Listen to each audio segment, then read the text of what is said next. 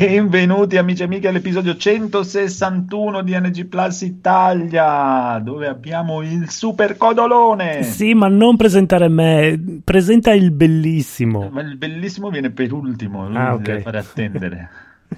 Che bello che è. Il nostro conigliastro. Ciao, ciao. Il nostro irreprensibile Federico, pronto a bacchettarci anche stasera. Ciao ragazzi. Il piccolo Evil Phoenix. Buonasera signori. Che se volete lo trovate sempre su Twitch. Voi arrivate a casa qualsiasi ora su Twitch e c'è il Phoenix in live. Questo magna, caga e fa live su stream. Ma anche in questo istante è in live. Sì, sì. E spesso non sono distinte le cose. Esatto. Ma questa è la grande serata dove abbiamo il ritorno, l'abbiamo mandato per un mese dall'altra parte del mondo a portare fascino e cultura, il ritorno del nostro cavaliere bellissimo Edoardo. Buonasera, buenas noches.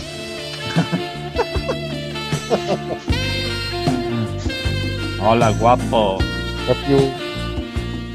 Più sono io che guardo Edoardo. Ah, ok. Allora, Edoardo, come anda? È andata molto bene. Abbiamo macinato chilometri su chilometri su chilometri su voli interni addirittura, però è stato bellissimo. Quanti ovetti se riesci a trasportare alla veneranda età di 38 anni? Più di quanti potevo immaginare. Il duro allenamento ti ha fatto allargare lo stomaco. L'entrata è facile, è l'uscita il problema. Però... Bravo, siamo orgogliosi di te. Bravo, bravissimo. Cominciamo con un sacco di news, 28 miliardi di news. Sì, intanto ciao Lorenzo in chat e ciao Alessio di Tricast, mamma mia. Alessio di Tricast che ci ha salutato nell'ultima puntata, ci hanno salutato i ragazzi di Tricast. È come tutto è come quando Brad Pitt ti saluta dalla folla e ha guardato me. Sì. È come come cosa nel The Running Man, l'implacabile. Avete mai visto? Sì. Pazzo mi ha toccato, sì. Pazzo mi ha toccato. Sì, quando gli dà la testata in spacca la faccia. Ha toccato me. Bellissimo. Bene, vai di news. Ah, scusa, ero distratto. C'è il bellissimo, non riesco a concentrarmi. Non capisco un cazzo. Questa.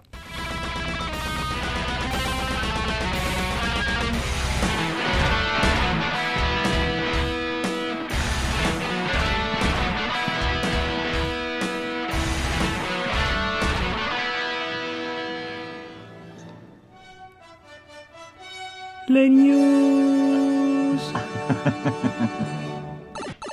Bene, news incredibili signore e signori, per la contentezza del nostro buon conigliastro. PlayStation Now, calo di prezzo in Italia e nuovi giochi, arrivano GTA 5 e God of War. Sei contento? La canzone era affanculo, il mese scorso l'ho pagato 11 euro. Stronzi. Hanno calato quando calano e di quanto calano? 10 euro. Quindi 10 all'anno dovrebbe essere circa 70 euro se non ricordo male, da 100 a 70. Beh. E 10 euro al mese. Considerato che ora esce God of War, Uncharted 4, io un pensierino per voi ce lo farei. Ma guarda, fai pure, tanto ce l'ho già tutti e due, quindi. Anch'io. Ma grazie per il pensiero comunque.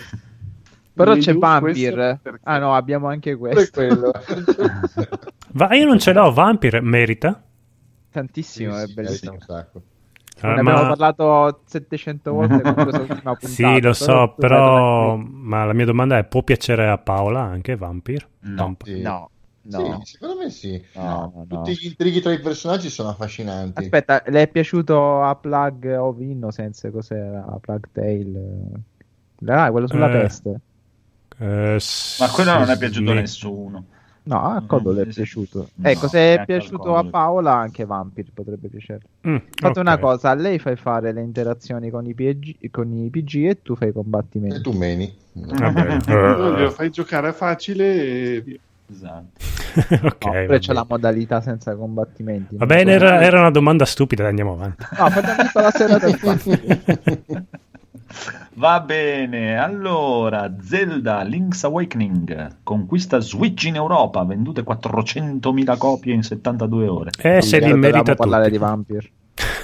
No, è bello, è bello, è bello. No, è molto bello, esteticamente è molto bello. Cioè, non lo tocco neanche con la tua di Switch, però è molto bello esteticamente. Ci sta, ci sta. Lo sta giocando Codolo? Sì, Paola l'ha quasi finito. Io non lo sto giocando perché Paola monopolizza Switch e televisore. No, tu no. Sì, no, fa tipo le 3 di notte. Però sì, ormai gli manca una conchiglia per avere la super spada finale.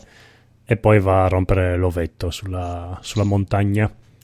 Buono, buono. No. Comunque tutti ne hanno parlato bene di questo gioco. Devo ammettere anche chi era un po' ritroso. Non io, però. No, io ero il primo a dire che cagata cos'è, non mi piace. Invece, oh Dio, è kawaii, è bellissimo.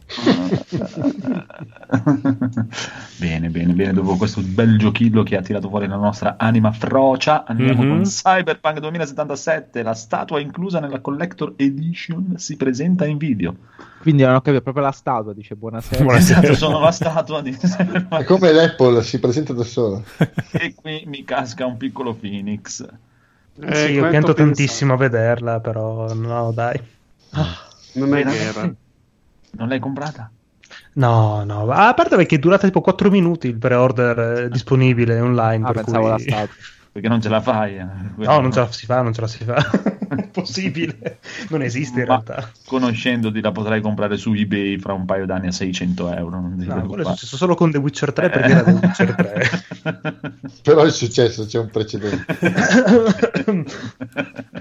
Va bene.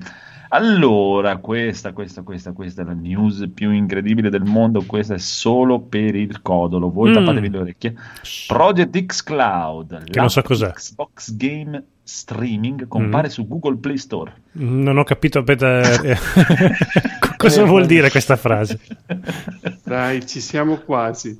Hai detto delle parole a caso. Federico, spiegagliela con parole che il Codolo può comprendere. È il progetto di Microsoft che già se ne parla da anni, che dovrebbe essere una roba alla Stadia, quindi per il gaming in streaming. E se è comparsa l'applicazione beta su Android, vuol dire che più o meno sono quasi pronti per andare a battagliare con Stadia appunto al lancio.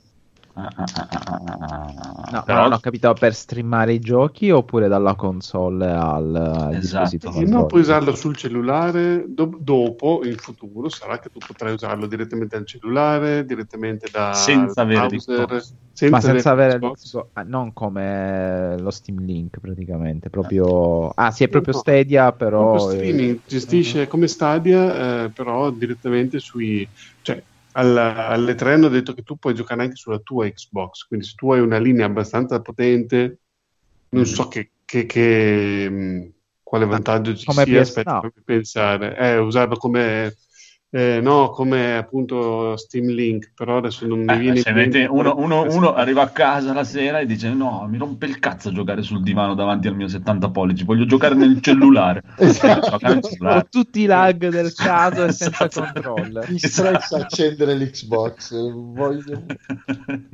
giocare. Stavo pensando quale poteva essere il vantaggio, ma... E il telefono ce l'hai già in mano, ce l'hai già in tasca quando entri, fatta. Oppure il Codolo arriva a casa, c'è Paola che deve vedere la nuova stagione di Reigns.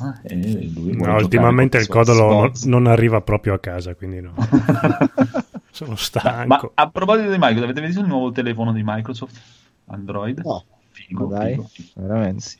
Presentato il nuovo computerino portatile che si sdoppia e il nuovo telefono che è uno di quelli nuovi, nuova tecnologia fold che si apre e diventa un tablet. Finalmente l'hanno lanciati. Figo, sì.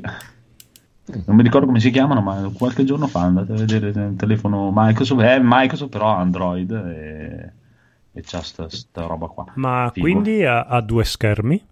Schermi, sì. Bello, schermi. Mi piace. Sì, in realtà è uno schermo solo che si piega tecnicamente. Sì. Ah, ok. No, perché io volevo avere 2 schermi per vedere 2 cose contemporaneamente. Sì, no, puoi fare anche quella cosa. Lo puoi aprire lì e vedere in uno schermo una cosa e nello schermo l'altra. Li fa vedere praticamente, in uno schermo c'ha la chiamata live di Skype, nell'altro schermo guarda un video. Bello. Sì. Carino, sembra carino. Costerà $40 milioni, però. All'inizio sì, dai.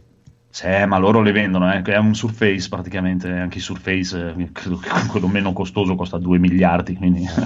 No, dai, ormai con 700 euro te lo compri. Porca miseria, 700 euro, ormai hanno dei processori, delle schede video di 110 anni fa. No, vabbè, sì, no, non li compri per giocare, li compri non so perché li comprano, però boh, per me se rimangono per avere Excel che lo puoi per me saranno sulla linea degli Huawei e Samsung, saranno sui 2.000 euro il telefono. Sì, non so, io non vedo l'ora di vedere le applicazioni future di questa tecnologia degli schermi piegabili. Voglio vedere, non so, mi immagino un futuro come quello di Ghost in the Shell con le macchine senza vetri, solo che tu dentro vedi tutto perché è tipo, bellissimo, cioè. Ma anche cosa, adesso stanno facendo i nuovi aggiornamenti di Windows, che stanno aggiornando Windows 10 per doppio schermo, stanno facendo proprio il sistema operativo adattato al doppio schermo e tutto, boh, chissà che stanno strippando con questi doppi schermi. bravi. Allora andiamo avanti con questa notizia incredibile. Per questa la do al piccolo Phoenix. La versione PC di Red Dead Redemption 2 includerà contenuti inediti per la storia. Sei contento? Ve lo comprato nella console perché... da poveri e adesso lo ricompri su PC? Sì, assolutamente. Per giocarlo in maniera seria, dai. Bene. Comunque hanno annunciato questo Red Dead Redemption. Voi sapete, io non so, non ho letto un cazzo. Veramente hanno annunciato Red Dead Redemption 2 PC. Sì, ho letto da qualche parte che era stato annunciato finalmente dopo secoli. L'uscita per PC è molto interessante. Io lo prenderei per PC. Anche se già ce l'ho. Non lo so. Uno dei geni. Stanno facendo la stessa cosa che hanno fatto con il GTA 5. Adesso te lo vendono per PC, tutti lo comprano per PC, poi escono le nuove console e uscirà di nuovo per le nuove console con altri contenuti, altre cose che... Sì, come hanno fatto, sai, più per i contenuti, per la grafica, perché comunque su PS4 è bella, però su PC dovrebbe raggiungere un'eccellenza abbastanza interessante. Esatto, poi ti fanno la versione PlayStation 5 con i nuovi contenuti della versione PC e la pompatina, tipo come hanno fatto con GTA, con la versione... Sì, dire il contrario hanno fatto poi, perché prima era uscito per PS4, sì, perché erano uscite prima Remastered, e dopo... Esatto. Allora, mercoledì 9 ottobre alle ore 17 ci sarà l'apertura dei pre-order e con le specifiche tecniche dei PC. Quindi fino al 9 ottobre non dobbiamo parlare. Quindi preparatevi, Federico, prepara gli sgay per la scheda video. Appunto, prepara i soldi per la scheda video nuova. Ma girerà su Stadia perché sarà il titolo di lancio Red Dead Redemption e quindi 2. Non occorre la scheda video nuova, sì, perché anche Stadia uscirà a novembre e a novembre arriverà al lancio anche questo Red Dead Redemption 2. Comunque Google Stadia al lancio a novembre sarà solo per chi ha fatto il preordine del bombardino con il pad e tutto. Sì. Gli altri dovranno aspettare marzo, mi sembra, febbraio-marzo. No, prima. Perché uscirà Cyberpunk. Uscirà aprile Cyberpunk. Allora sì, ok. No, avevano detto che praticamente la versione in prova è... Mi ricordavo febbraio, però può essere... Sì, febbraio-marzo, adesso vediamo. Mi sa che non hanno dato una data precisa. Comunque, l'inizio del prossimo anno, mettiamola così. Vabbè, pensateci, marzo è il mio compleanno, se volete. Allora ti regalerò Stadia. Quindi non l'hai fatto il pre-order? Ti regalerò il link. No. Alessio, che risaluto, mi ha detto, è uscito fuori il suo Ligurian Boy e mi ha detto ma sei scemo, aspetta e basta. Effettivamente ma ogni tanto questi tentendo un po' la partita che mi piglia almeno aspetta che qualcuno lo provi, magari ne parla qualcuno, dice, perché tanto da quello che ho capito sono ancora in vendita sti bombardini. Sì, ma che cazzo che sei, figurati, non credo che hai problemi. Vabbè. No. Al momento la scimmia è per Switch, ma sto cercando di mantenere tutto il mio aplomb. Bravo. Allora, Death Stranding, il nuovo spot promozionale doppiato in italiano. Ma qua c'è una news nella news, perché è notizia di tipo mezz'ora fa. Sony conferma che sarà doppiato tutto quanto il gioco interamente. No, che ogni tanto qualcuno parla in inglese, qualcuno in italiano. No, tutto. Mamma mia, non so come fate a non essere così emozionati. Emozionatissimo, guarda. Dopo aver visto i 40 minuti di gameplay, proprio un'emozione. No, io quelli non li ho. Tre parole, tutto.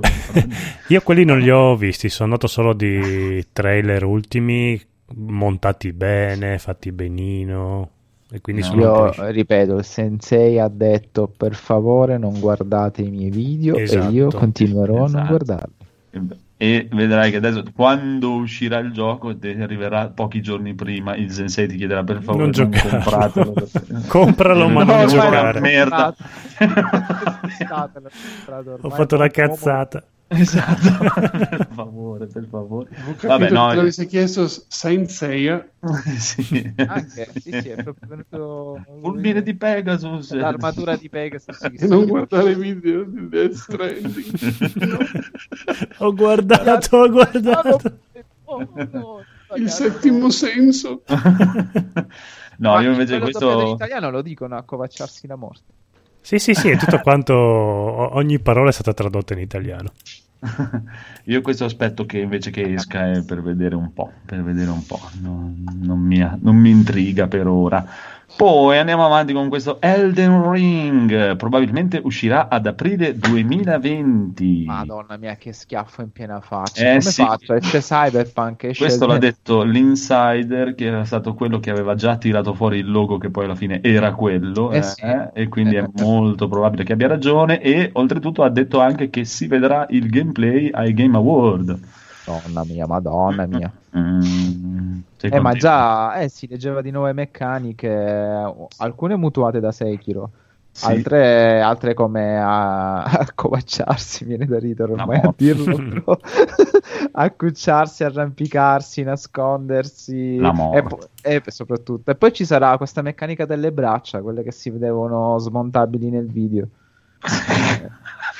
Sì, che teoricamente potresti cambiarti le braccia. Bellissimo. Più la cavalcata a cavallo, dicono che siano mentre ti cambi le braccia, open world, cavalli, braccia, più ambizioso. Cazzo l'ha fatto Kojima anche questo. Open world ambizioso, Martin alla supervisione, secondo me l'ha fatto veramente Kojima. O Miyazaki si è scazzato appena sentito di Kojima, ha detto anche io posso fare le cagate. No, io sono super, super emozionato, sono proprio non sto più nelle palle, nella pelle. Vedremo anche questo invece, aspetto con pazienza e vedremo. Poi questa è la notizia: i personaggi di Resident Evil 2 arriveranno nelle lande ghiacciate di Monster Hunter World. Basta, ormai tutti glieli stanno mettendo. Madonna, ma cos'è? Veramente arrivano i personaggi di Re 2? Sì, praticamente hanno annunciato questo evento che arriverà, dove affronteremo Mr. X con i personaggi e le skin varie di Leon, Claire, eccetera. Che storia. Vabbè, carina, dai. No, non è carina. È un omaggio molto carino, dai. Ho messo Horizon Zero Dawn. Sì, vabbè, ok. Non commento. Non lo so, tanto magari è una roba che su PC non vedremo mai, tanto la metà delle robe non sono mai arrivate su PC, quindi vedremo. Boh, finite le news, siete contenti? Sì, perché adesso c'è la nuova rubrica, l'angolo del Barone Barbone. Ci vuole una sigla. Poi sono impreparato. Perché sei impreparato? Devo aprire la scaletta, arrivo. Aspettiamo il Barone. Vuoi leggere tu, vai. Poi che leggo io le cose. Twitch Prime, bellissimo. Sono i giochi in regalo di Twitch Prime. Io sai che non ho ancora mai provato un cazzo e scaricato un cazzo da Twitch Prime. Ho solo mandato dei soldi al Phoenix.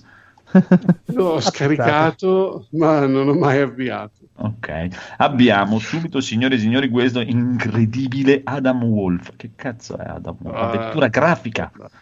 Sì, è un'avventura grafica di quelle Hidden Object. Praticamente sono delle avventure grafiche dove tu hai delle schermate quasi fisse. Bellissimo. Dove secondo me devi col cursore andare a cercare proprio tutti i pixel, trovare gli oggettini da poter combinare per andare avanti. Come quelli che uscivano da Facebook. Ne hanno viste tante regalate negli anni, anche hanno fatto degli anni. Le vuoi anche pagare? Io non la giocherei mai. Poi magari fateci sapere se c'è qualche estimatore delle Hidden Object e ce le viene a spiegare in puntata. Ok, speriamo di no. Comunque andiamo avanti con The Walking Dead Mission, anche questo da riscattare su Twitch Prime, che è da riscattare sull'Epic Store, quindi doppio account Epic Store, che, per aprire una parentesi, ho provato a scaricarmi i Batman che erano in gratis l'altra volta, me li sono scaricati, è veramente bruttissimo, proprio veramente una merda l'Epic Store, proprio, cioè non si capisce, non c'è neanche una divisione per genere, una cosa, e poi hanno 4 giochi in croce e se continuano a regalarli tutti Epic Store, quando li vende i giochi? Cioè adesso ormai che ho l'account faccio come chi ha il PlayStation Plus, aspetto lì e piano piano te li regalano tutti.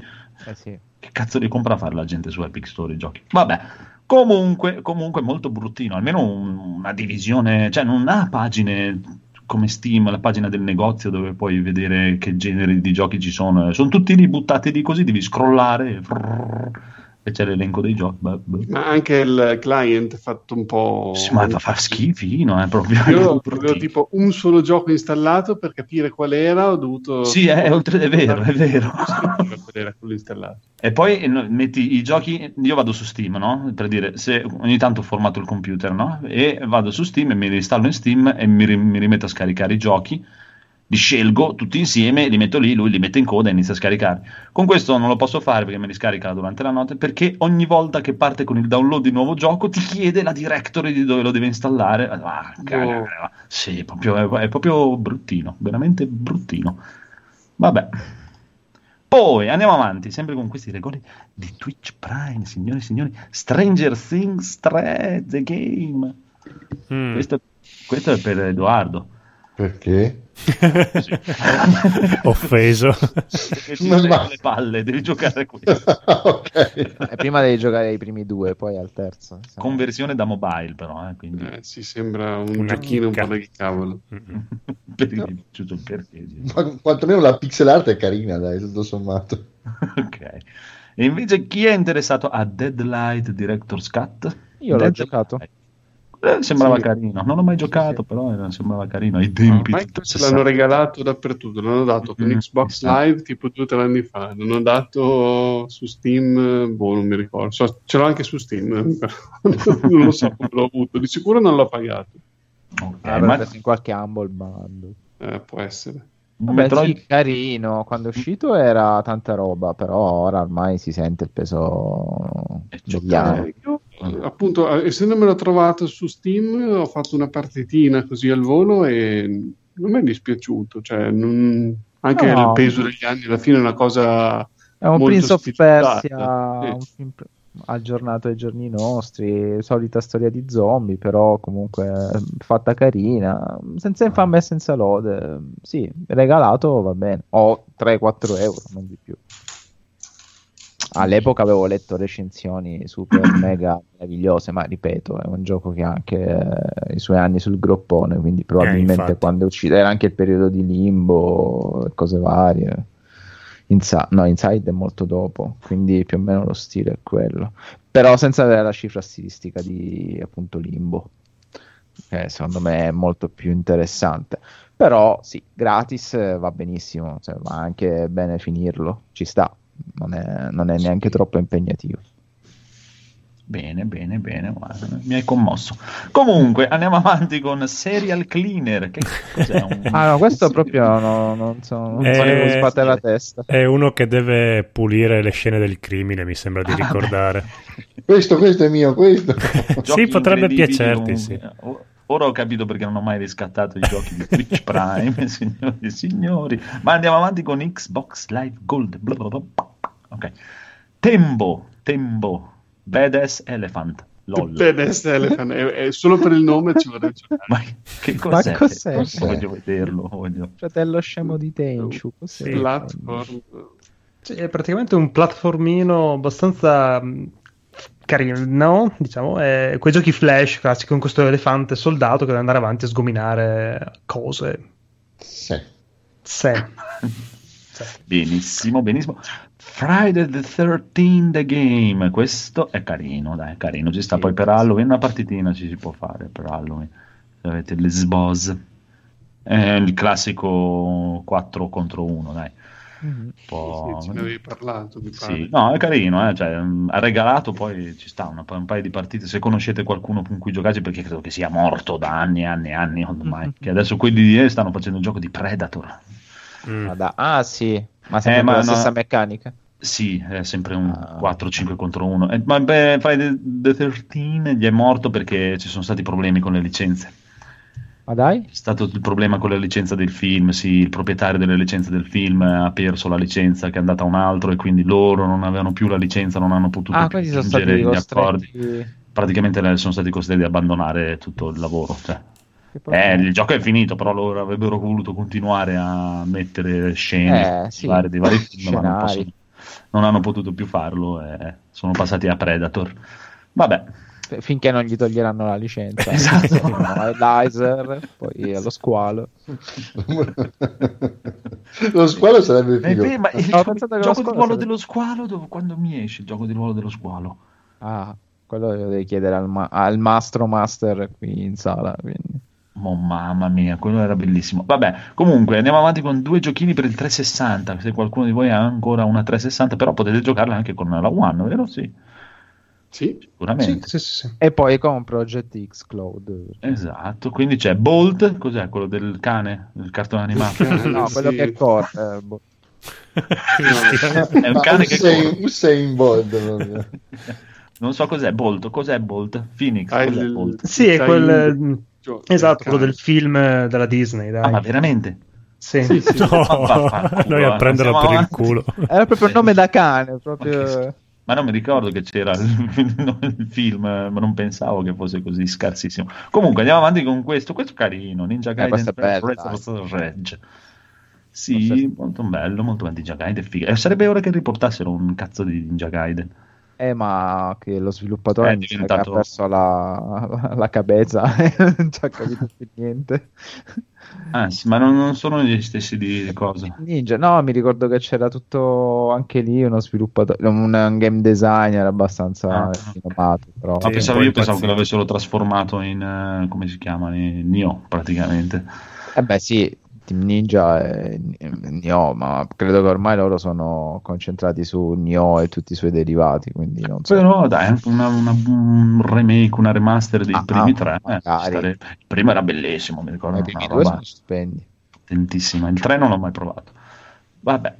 Poi, signori e signori, PlayStation Plus. Oh, la ciccia.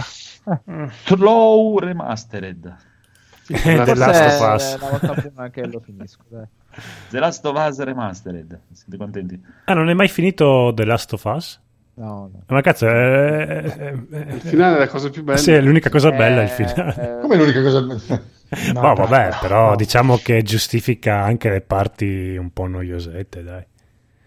Ci sono giochi che vanno giocati con una predisposizione d'animo idonea. All'epoca, nonostante tutte le super mega recensioni e pareri entusiasti anche da parte di amici stretti, mi aveva un po' rotto il cazzo, scusate il termine rotto, però dai, tutto non è per tutti, è come a me, anche a me, cioè per dire, vedendolo e provandolo un po' da amici non mi ha mai detto niente, mi è sembrato Uncharted con gli zombie però, infatti cosa c'è di sbagliato? È la prova che non tutto è per tutto, certo fa cagare, però voglio insistere perché continuano ancora a parlarne bene. Aku continua a fare mega specialoni su, quindi io magari ho detto allora non è lui, sono io, quindi ci voglio riprovare. C'hai i problemi di autostima. Niente quello che dicono gli altri. Comunque andiamo avanti con questo è bello, questo è MLB, questo è bello veramente, baseball, bello. Deve essere figo. Sì? Io pensavo proprio di non installarlo neanche. Beh, è un bel gioco di baseball, dai, secondo me il baseball è il più bello giocato che ho visto. Sì, beh, chiaro, probabilmente sì, magari, però è figo, dai, almeno è qualcosa di nuovo, strano, sì, da provare. Un gioco di calcio. Ecco, bravo Alessio, Itagaki, bravo, che ha fatto un gioco di merda, Devil's Third, che è bruttissimo. È brutto, però con la grafica da PlayStation 1 su PlayStation 3, quindi... però io un MLB me lo proverei, ma mi sa che non esiste per PC un MLB, no, credo proprio di no, molto male, o se esiste mi sembra una di quelle classiche cose che lo potrebbe fare Electronic Arts, quindi non lo provo, però vedremo. Epic Store invece cosa regala? Minit, bellissimo Minit, alla faccia di chi ha scritto quel commento in scaletta, posso immaginare. Parlaci un attimo di Minit, che adesso andando lo vado a vedere. Ne avevo parlato, sì, quell'avventura, dai, è graficamente volutamente minimalista. Ah, scusa, mi parlate di Zelda e poi non giocate a Minit, siete proprio no, io non gioco neanche a Zelda. Ricorda molto il Tamagotchi. Ma la grafica, ho detto la parola roguelike, ho detto boh, ok, è orribile, è anche roguelike. Ma non è roguelike, ha la peculiarità che ogni partita dura 30 secondi. E tu ogni 60 secondi. E ogni 60 secondi muori e quindi devi andare avanti con tutti gli oggetti e la conoscenza che hai acquisito in ogni partita, scoprendo nuove zone, parlando con nuovi personaggi, cercando di fare il percorso più veloce per finire l'avventura. C'è in italiano c'è? Sì. Ah, ok, me l'hai venduto. No, ma guarda che io infatti ho sempre voluto fare un video gameplay per metterlo su New Game Plus, però non riesco a farlo perché sono scarso tecnicamente, anche se Marco ha provato a spiegarmi come si usa OBS, ma Minit è veramente bello, è uno di quei giochi secondo me che se uno ha la Switch, o speravo uscisse per PS Vita ma non è mai uscito, ho visto che è uscito per cellulare, però va proprio giocato perché è proprio bello. Poi una partita dura 60 secondi al massimo, te ne fai 10 non di più. Sì, ma non farti spiegare le cose da Marco, perché lui ti spiega e ti fa, e tu dici beh allora lo fai, e quindi è tanto comodo che ti fa Marco e uno non impara. ma che cos'è quel coso lì che guidi, quel pallotto lì? Tamagotchi. Lui è il protagonista. No. È un papero. No, non posso guidarla questa cosa. No, è proprio un gioco fuori di testa. Chi l'ha fatto? Vabbè, si ispira a un altro gioco di cui non ricordo il titolo, però sempre sì, sui 60 secondi per finire la partita. Però questo proprio è fuori di testa. Anche dialoghi strampalati, situazioni surreali. No, dategli... È più divertente giocato che raccontato. Sì, sembra quel classichino giochino che magari è uno di quelli che ci stacchi più. Bravo. Magari una giornata lo finisci. Però c'è anche su Switch allora fatta. Ma secondo me su Switch ci giocherei. Però su Switch cosa 49€. Ma li merita tutto. È tutto più bello su Switch. No, veramente io sono troppo tentato dopo aver visto tutti questi giochi indie. Non comprerei un gioco Nintendo neanche con lo sconto. Half Minute Hero è l'altro gioco, esattamente. Sì, non è merito mio, è merito di Alessio di Tricast che ce l'ha detto al volo. Ma io lo so che posso sempre contare su Alessio per queste cose. Non mi davi neanche la fiducia che io sapevo qualcosa, grazie. Ma perché tu non hai avuto la PSP? Invece Alessio, lui le ha avute tutte. Mi ha consigliato un sacco di giochi per PSP. Quindi stai dando ad Alessio uno che spende i soldi così a cazzo. No, offendiamo le persone. Io che mi ha consigliato, non ho detto che li ha comprati. Oh, mamma mia, comunque andate ad ascoltare Tricast, bellissimo. Va bene, però il prossimo gioco ci sarà un Surviving Mars, che anche questo non ho idea di cosa sia, ma... non ce l'aveva parlato Federico? No, non ne ho parlato, ma è perché l'avevano dato con l'Humble Bundle Monthly, quindi dovrei averlo, ma non penso che ci giocherò mai. È un gestionale la colonia su Marte. Quindi crei tipo... potrebbe piacere a Momo. Sì, tipo City Skyline, quelle robe lì, però ambientato su Marte, quindi dovrai gestire, non so, magari anche l'ossigeno, quelle cose lì. Non ne ho proprio idea, perché sono quei giochi che a me... Non era quello dove inizialmente mandavi i droni a costruire l'ambiente e poi arrivavano i coloni? Può essere tutto, può essere tutto. Questo ma poi Minite è noioso, mi raccomando.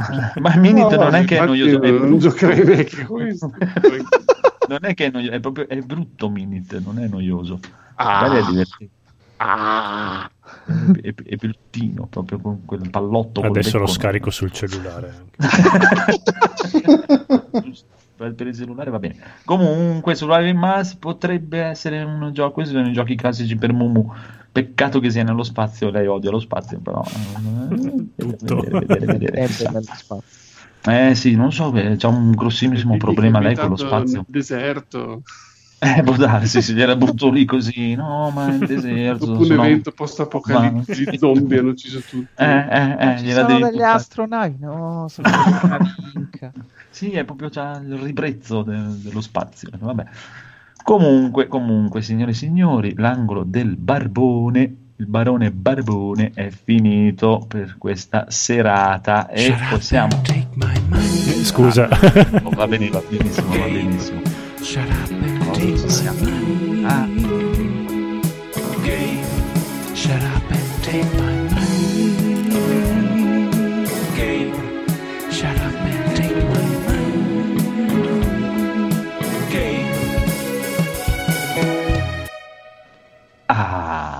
Bene, iniziamo subito col Codolo che ha comprato una roba su Steam. Oddio, ah sì, Mysterium. Quello, la versione digitale del gioco in scatola che avevo comprato un mese fa. Era bello, merita. Scontato €4, tutto in italiano, mi sembrava. Ma bello. È multiplayer? È multiplayer, anzi mi sono un po' pentito perché c'è scritto che è un giocatore, però dopo vai a vedere, fa sì, se giochi in uno devi però gestire 4 personaggi, cioè vabbè. Allora, cosa stiamo aspettando a comprarlo tutti e giocarci? Se lo comprate tutti allora sì, giochiamo. No, io non lo voglio nella libreria questa cosa. No, guarda che sbagli così. Perché tipo Cluedo, quindi a Momo potrei comprarlo nell'altra libreria per non vederlo. Sì, no. Però sì, potrei, tanto ce ne ho 2 o 3, quindi potrei €6,99. C'è anche la versione War, vabbè, ma io non ce l'ho il War per PC. Ah, veramente? Sì. Vabbè, per PC. Però €7, guarda, dai, compriamolo con tutti i soldi che abbiamo su Patreon. Tanto non ci giocheremo mai. Compriamolo tutti. Ma come, non sei venuto a Venezia perché dici senza soldi, ma butta su €6,99, 700. Ci compra neanche il figlio del treno.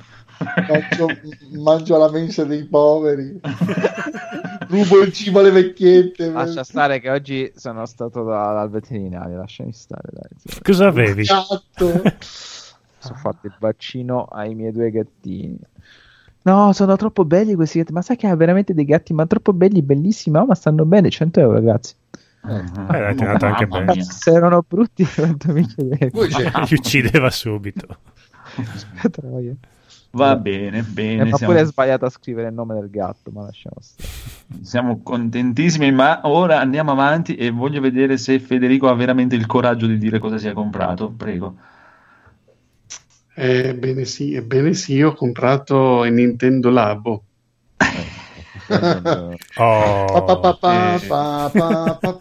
Però non ve ne posso parlare perché me li porta domani mio cognato, quindi per adesso è solo un acquisto, visto che lui è stato alla Games Week e io no. L'ho fatto girare tutto il giorno con questa sporta, questa busta piena di stilabo che saranno deriso giganti, da tutti quanti per tutta la Games Week. E lui se li è scarrozzati in giro e domani mi riporto. Tutti ammaccati saranno, smussati, piegati. Guardate che dentro siano ben protetti, dai. Perché l'hai preso? Perché costavano €15 invece di 45. È vero, erano super scontati. A quella cifra ho detto, vabbè, provare, €15 l'uno, sono 2 tipi, quello dei veicoli e quello starter kit. Ho detto, quei bimbi ci giocano. Infatti, c'è i bimbi. Hai preso il pianoforte. Penso che ci sia nello starter kit. E il robottone l'hai preso? No, quello manca. È la canna da pesca. Sembrava avida. Sì, lì c'è uno, lo starter kit è tipo la canna da pesca, il pianoforte, la casetta, e l'altro il kit veicoli, dove c'è tipo quella specie di cosa che si muove vibrando. Vibrando. Sì, perché non è che le ruote, è tipo delle zampette e cammina, però... Oh. Comunque mi avete fatto venire in mente tantissimo Avida degli Squallor. Codolo, ti ricordi Avida degli Squallor? No, non me la ricordo. Dai, che c'è il momento, no? La vuoi una Schweppes? No? È un orzo bimbo. Sì. La ricordo io. Adesso mettiamo Avida. Parlate che intanto faccio partire Avida degli Squallor. Va bene, bravissimissimissimo. Allora, non avete comprato niente, nessun altro, a parte, intanto stiamo aspettando, signore, un grandissimo ritorno. Io invece ho preso Gogeta SSGSS Super Saiyan God Super Saiyan, o più conosciuto come Super Saiyan Blue, che è... Ti hai imparato il codice fiscale a memoria? No, è perché nella versione originale li chiamano Super Saiyan God Super Saiyan, allora diventa SSGSS, invece da noi in Italia si chiamano Super Saiyan Blue. Va là. Quindi è sì, che è l'ultimo personaggio uscito per Dragon Ball FighterZ. Adesso del Season Pass 2 manca solo Broly, quello del film. E niente, adesso è fighissimo, è bellissimo, stupendoso. Il problema è, poi non è tanto un problema, è che Arc System Works si è spostata praticamente in blocco ormai su nuovo Guilty Gear. Dragon FighterZ sta un po' abbassando le sue cose, e loro cosa hanno deciso? Hanno deciso di smarmellare totalmente con questo Season Pass 2, dove hanno creato il Goku piccolino di GT, e adesso questo Gogeta, che praticamente a livello di bilanciamento non stanno nel cielo né nel terra, sono proprio degli dei in confronto a qualsiasi altro personaggio, una roba. Questo Gogeta qui ha praticamente più super che mosse normali, devasta la gente in un nanosecondo, è una cosa simile. Sì, infatti per essere il più potente di tutti, è veramente il più potente di tutti, proprio distrugge l'universo in 2 secondi, ma è bellissimo quello che hanno fatto proprio a livello estetico e tutto, a livello di animazione hanno fatto ancora un altro ulteriore passo avanti, proprio ci hanno buttato dentro tutto, esageriamo e via. Scusate, baciavo Mumu. C'è problema. E è bellissimissimo. Il pass ce l'avevo già, adesso si attende questo Broly, che anche questo Broly probabilmente sarà proprio super potentissimo. Già l'ho detto. Sì o no? L'ho detto no? L'ho già detto no? Questo è stupido. Comunque, se avete il Season Pass, andate a provarvelo alla grandissima, perché ci sta, vi divertite sicuro. C'ha anche la dramatic finisher fighissima, che è proprio quella del film, con Jamemba, nel modo in cui ammazza Jamemba con quella polvere di stelle. Sì. Fighissimo, è fighissimo. Passa attraverso lo sbarella. È stupendo, è veramente stupendo. C'ha delle super bellissime, fatto da Dio proprio. Infatti adesso c'ho proprio Guilty Gear nuovo, che ho visto l'ultimo trailer che hanno fatto vedere, è il gioco che sto attendendo di più, e ci sta. Si parla di una probabile Season 3 per Dragon Ball, a questo punto non lo so, perché a livello di bilanciamento non stanno combinando niente. Chissà, però può darsi che esca addirittura una Season 3. E vabbè, posto. È arrivato o non è arrivato? Non lo so, intanto lancio la sigletta. Play for me.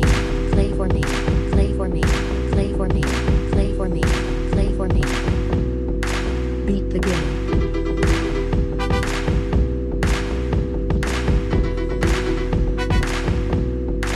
Beat the game.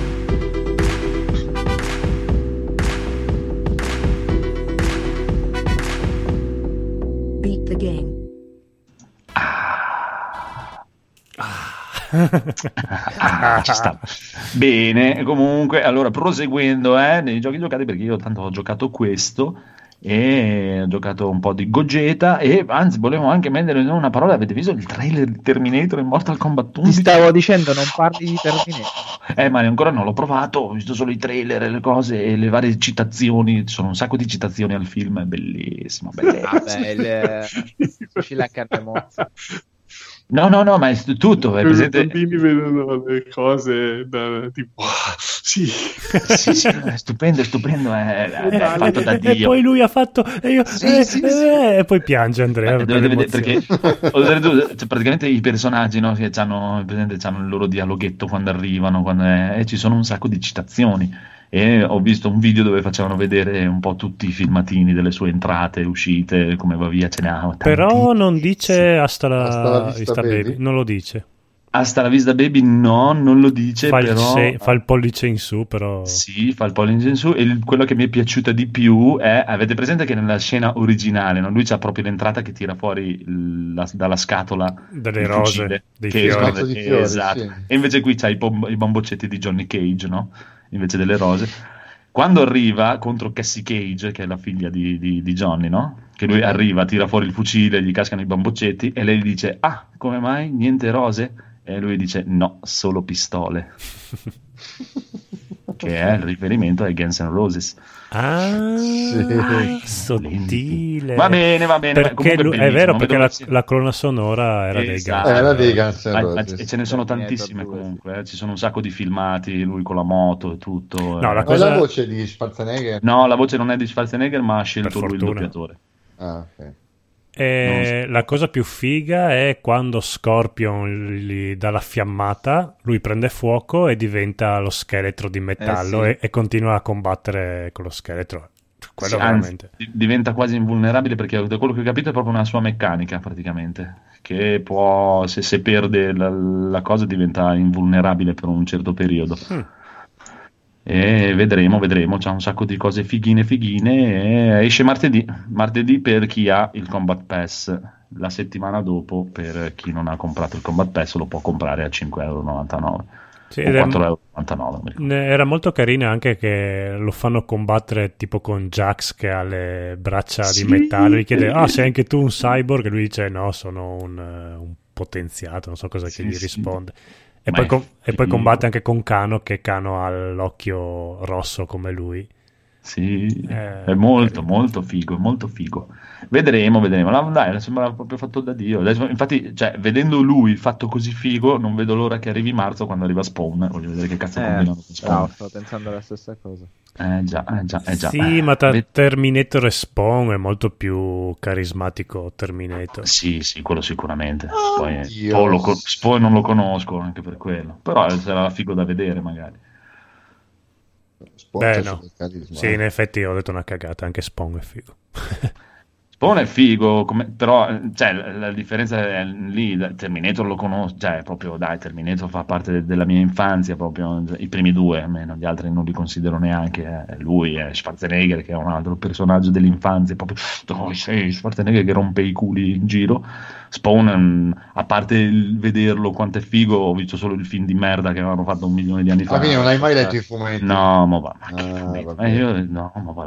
Sono curioso di vedere come risolvono la questione del mantello, perché è la parte principale di Spawn. Lo faranno senza, tipo come hanno fatto vedrai.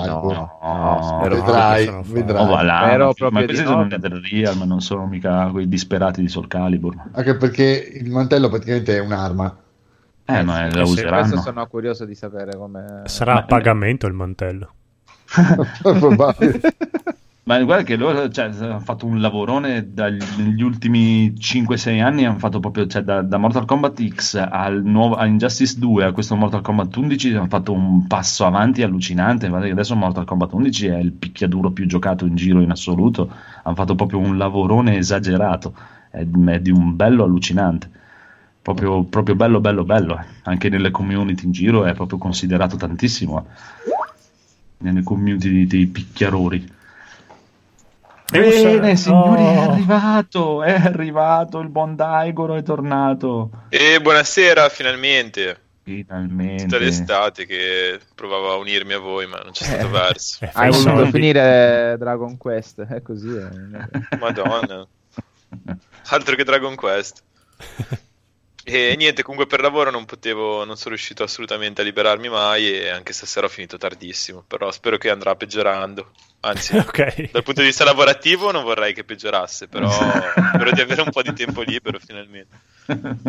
Va bene, il nostro Daigolo che spera il fallimento, andiamo pure avanti intanto. Chi vuole andare a parlare di qualcosina? E vabbè dai, provo io a parlare, anzi facciamo una cosa, parliamo di Demon Crest che l'abbiamo provicchiato un po' tutti quanti, e per tutti quanti intendo io, Federico e il conigliastro. Il conigliastro parla per memorie di ricordi di un passato lontano, io parlo solo per l'inizio, e Federico perché l'ha finito completato al 100%. No, ma che... Sono tutti i collezionabili che non ci sono. Sì. Ho inventato i collezionabili. Ho collezionato bestemmie. Sono sempre i traguardi comunque. Infatti. Ho fatto tipo 2 boss.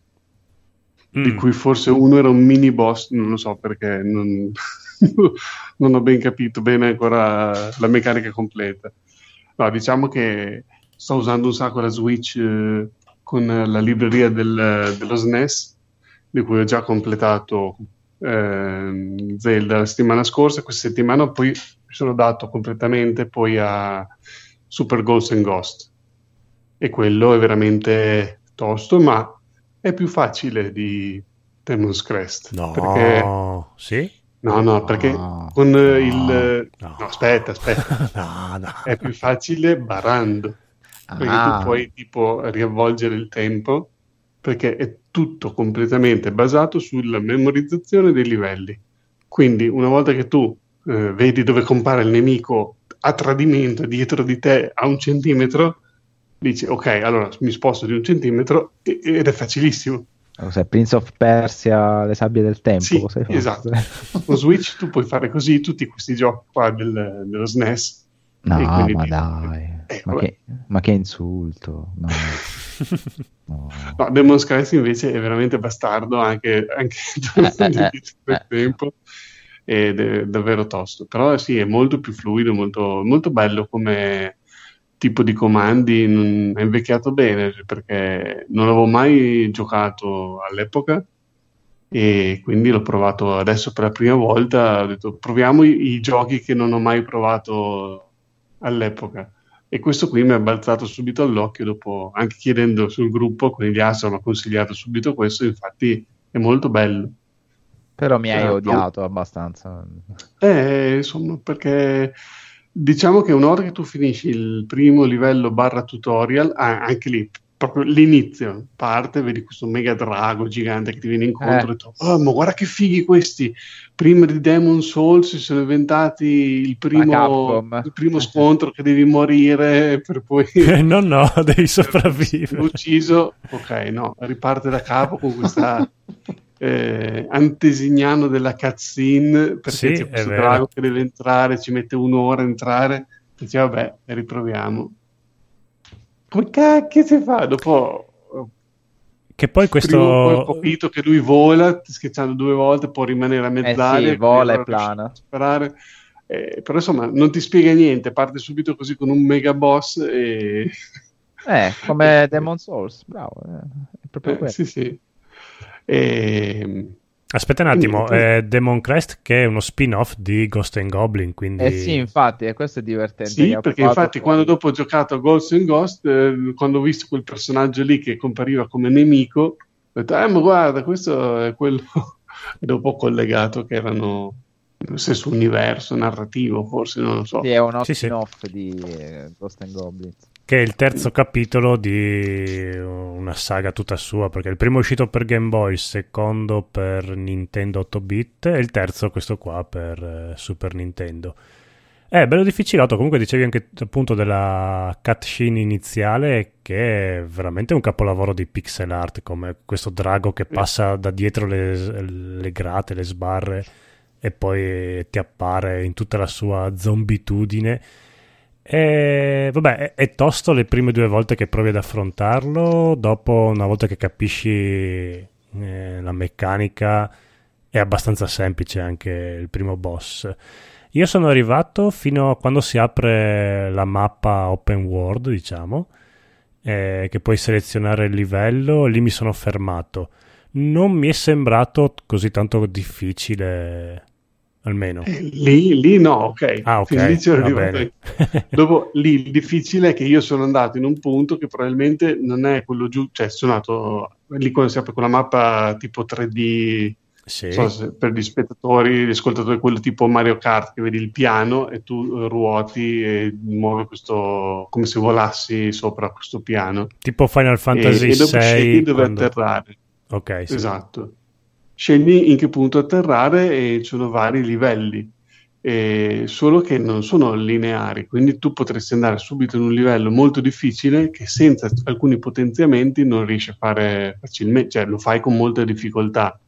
E infatti io ho fatto subito un livello dove ho affrontato questo poi boss che è una specie di occhio con degli altri piccoli occhi che ti li lancia contro come minions, e ho fatto molta fatica a batterlo, però dopo ho visto, e dopo sono andato in un altro livello dove lì veramente proprio ho bestemmiato, cioè anche tornando indietro nel tempo ogni 3 secondi, cioè era impossibile.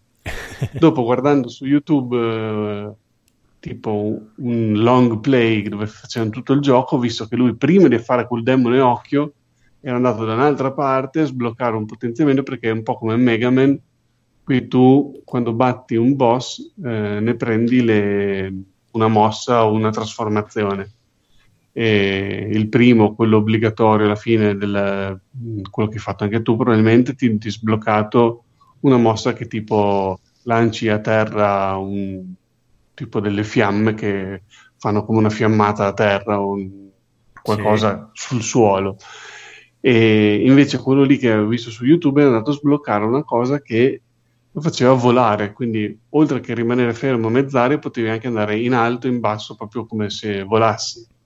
E quindi quella cosa lì, per fare quel demone occhio lì che ti lanciava tutte queste sfere che riempivano tutto il mondo, tutto lo schermo, volando riuscivi a farlo molto più facilmente, perché riuscivi ad allinearti perfettamente con questi occhi che ti arrivavano contro, e quindi presumo che a quel livello lì, che io sono andato a impelagarmi, che non ci saltavo più fuori, in quel video lì lui aveva fatto prima quest'altro livello del volo che era un altro ancora, quindi magari lo farà più avanti, o magari è l'ultimo livello, non lo so, infatti magari è il più difficile, che deve avere un certo potenziamento per farlo più facilmente, e quindi io mi sono trovato subito malissimo.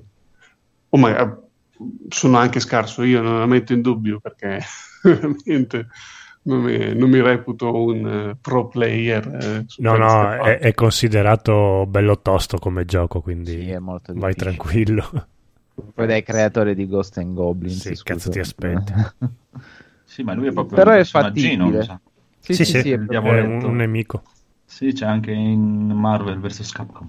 Sì, però è fattibile, non è, secondo me Ghost and Goblins veramente, a furia di essere tra gli Underworld, però devi fare molto allenamento. Invece questo alla fine, appena incominci a capire alcune meccaniche, è vero, ha quella difficoltà elevata tipica del genere, e all'epoca erano veramente molto difficili, perché una cartuccia doveva durarti anni. Sì, però ti lascia respirare, almeno Demon Crest. Ghost and Goblins sì, invece è veramente un continuo martellamento. Sì, assurdo, veramente. Poi basta che sbagli a saltare di un pixel. Sì. Io lo trovo molto all'avanguardia, erano i bei tempi in cui Capcom veramente si può fregiare il titolo di essere stata precursore di svariati generi, non proprio di franchise, proprio di svariati generi, perché col survival horror, con un arcade semi open world, con l'utilizzo dell'inventario, il super boss come cutscene iniziale, cioè, sono tutte caratteristiche poi riprese anche in giochi moderni dei giorni nostri. Quindi erano i bei tempi in cui veramente la Capcom era una... Vabbè, che adesso... incontrastata dei picchiaduro. Però adesso è un po' più sul riproporre. Invece all'epoca si è proprio inventato dei generi. Fra picchiaduro, arcade, platform, survival horror... proprio era una software house che innovava, che poi si è lanciata nello studio. Non andare via, torna qua, conigliastro, dove vai? Conigliastro, questo rumore che sta assorbendo la mia torna Udine, intrappolati nel retro game. Adesso poi con la rinascita di Capcom, chissà, porteranno nei picchiaduro, deve rinascere ancora un po', però... ma vedi, la rinascita comunque sta riproponendo, come faceva all'epoca con lo sfruttamento becero dei suoi marchi, magari in meglio ora alcuni suoi vecchi titoli, però non... Vabbè, è anche vero che ormai che cosa ti inventi, insomma, è già tutto, la strada è già stata scritta e spianata, puoi solamente migliorare, oppure puoi aspettare Death Stranding di Kojima, però doppiato in italiano, bellissimo. Però secondo me Demon Crest, come penso a prescindere dalla difficoltà, è molto giocabile ancora oggi, ed è un gioco del 1994. Sì. Credo che comunque non molti titoli possono essere così approcciabili ancora ai giorni nostri.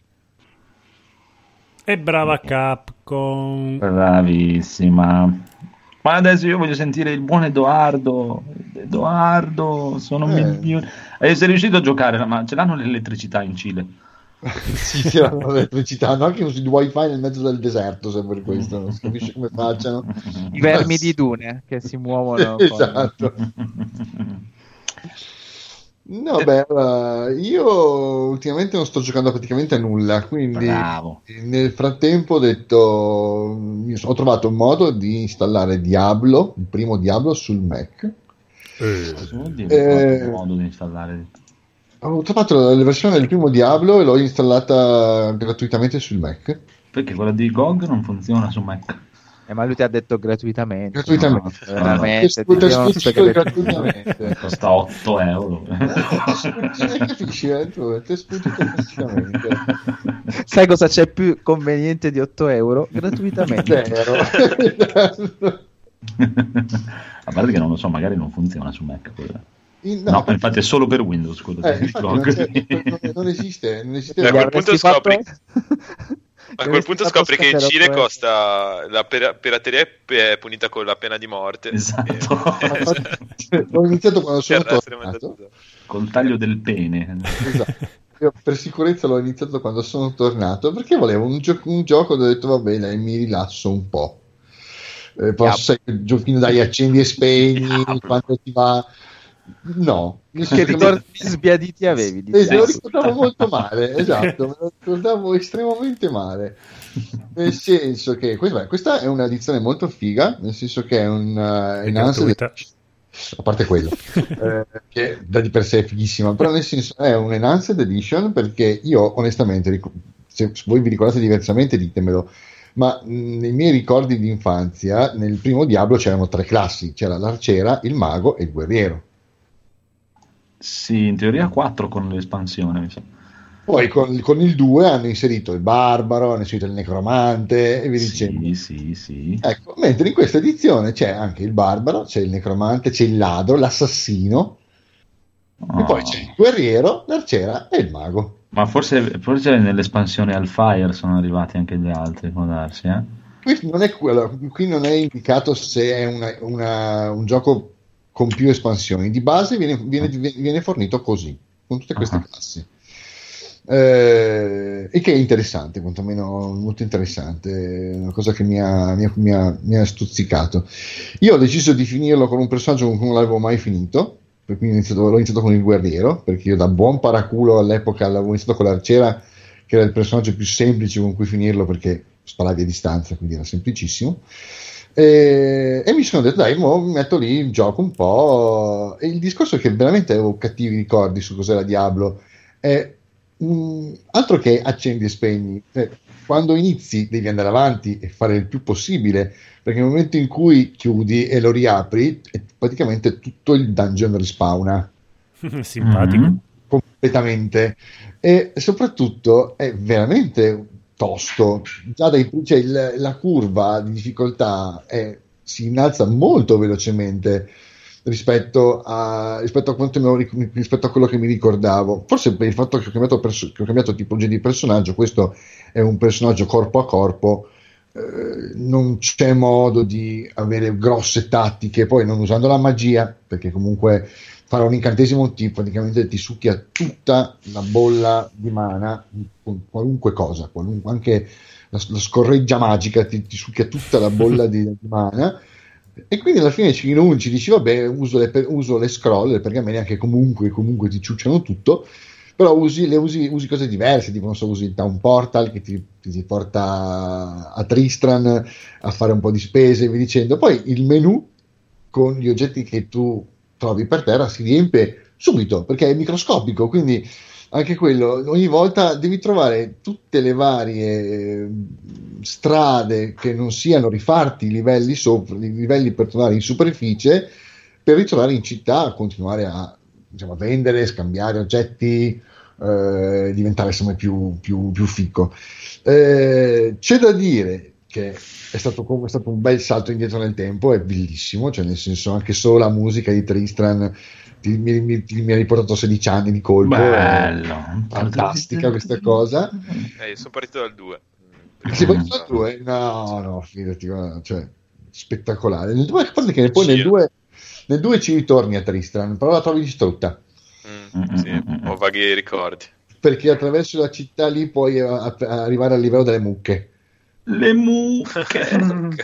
Se non ricordo male, okay. Il livello delle mucche lo apri utilizzando il cubo di Oradrim nella città di Tristran, un bordello. E tra le altre cose è una bellissima edizione perché è in HD, cioè nel senso io ho uno schermo retina, pensavo di vedere pixel grandi come una casa, invece è veramente bellissimo, è esattamente come me lo ricordavo, senza nessuna sbavatura. C'è proprio la versione pacciata, no? Sì, ultra pacciata. Ma non è una cornice, proprio si adatta con i pixel totalmente. Addirittura con la rotella poi, se vuoi, puoi zoomare nell'immagine e tornare indietro a tua scelta.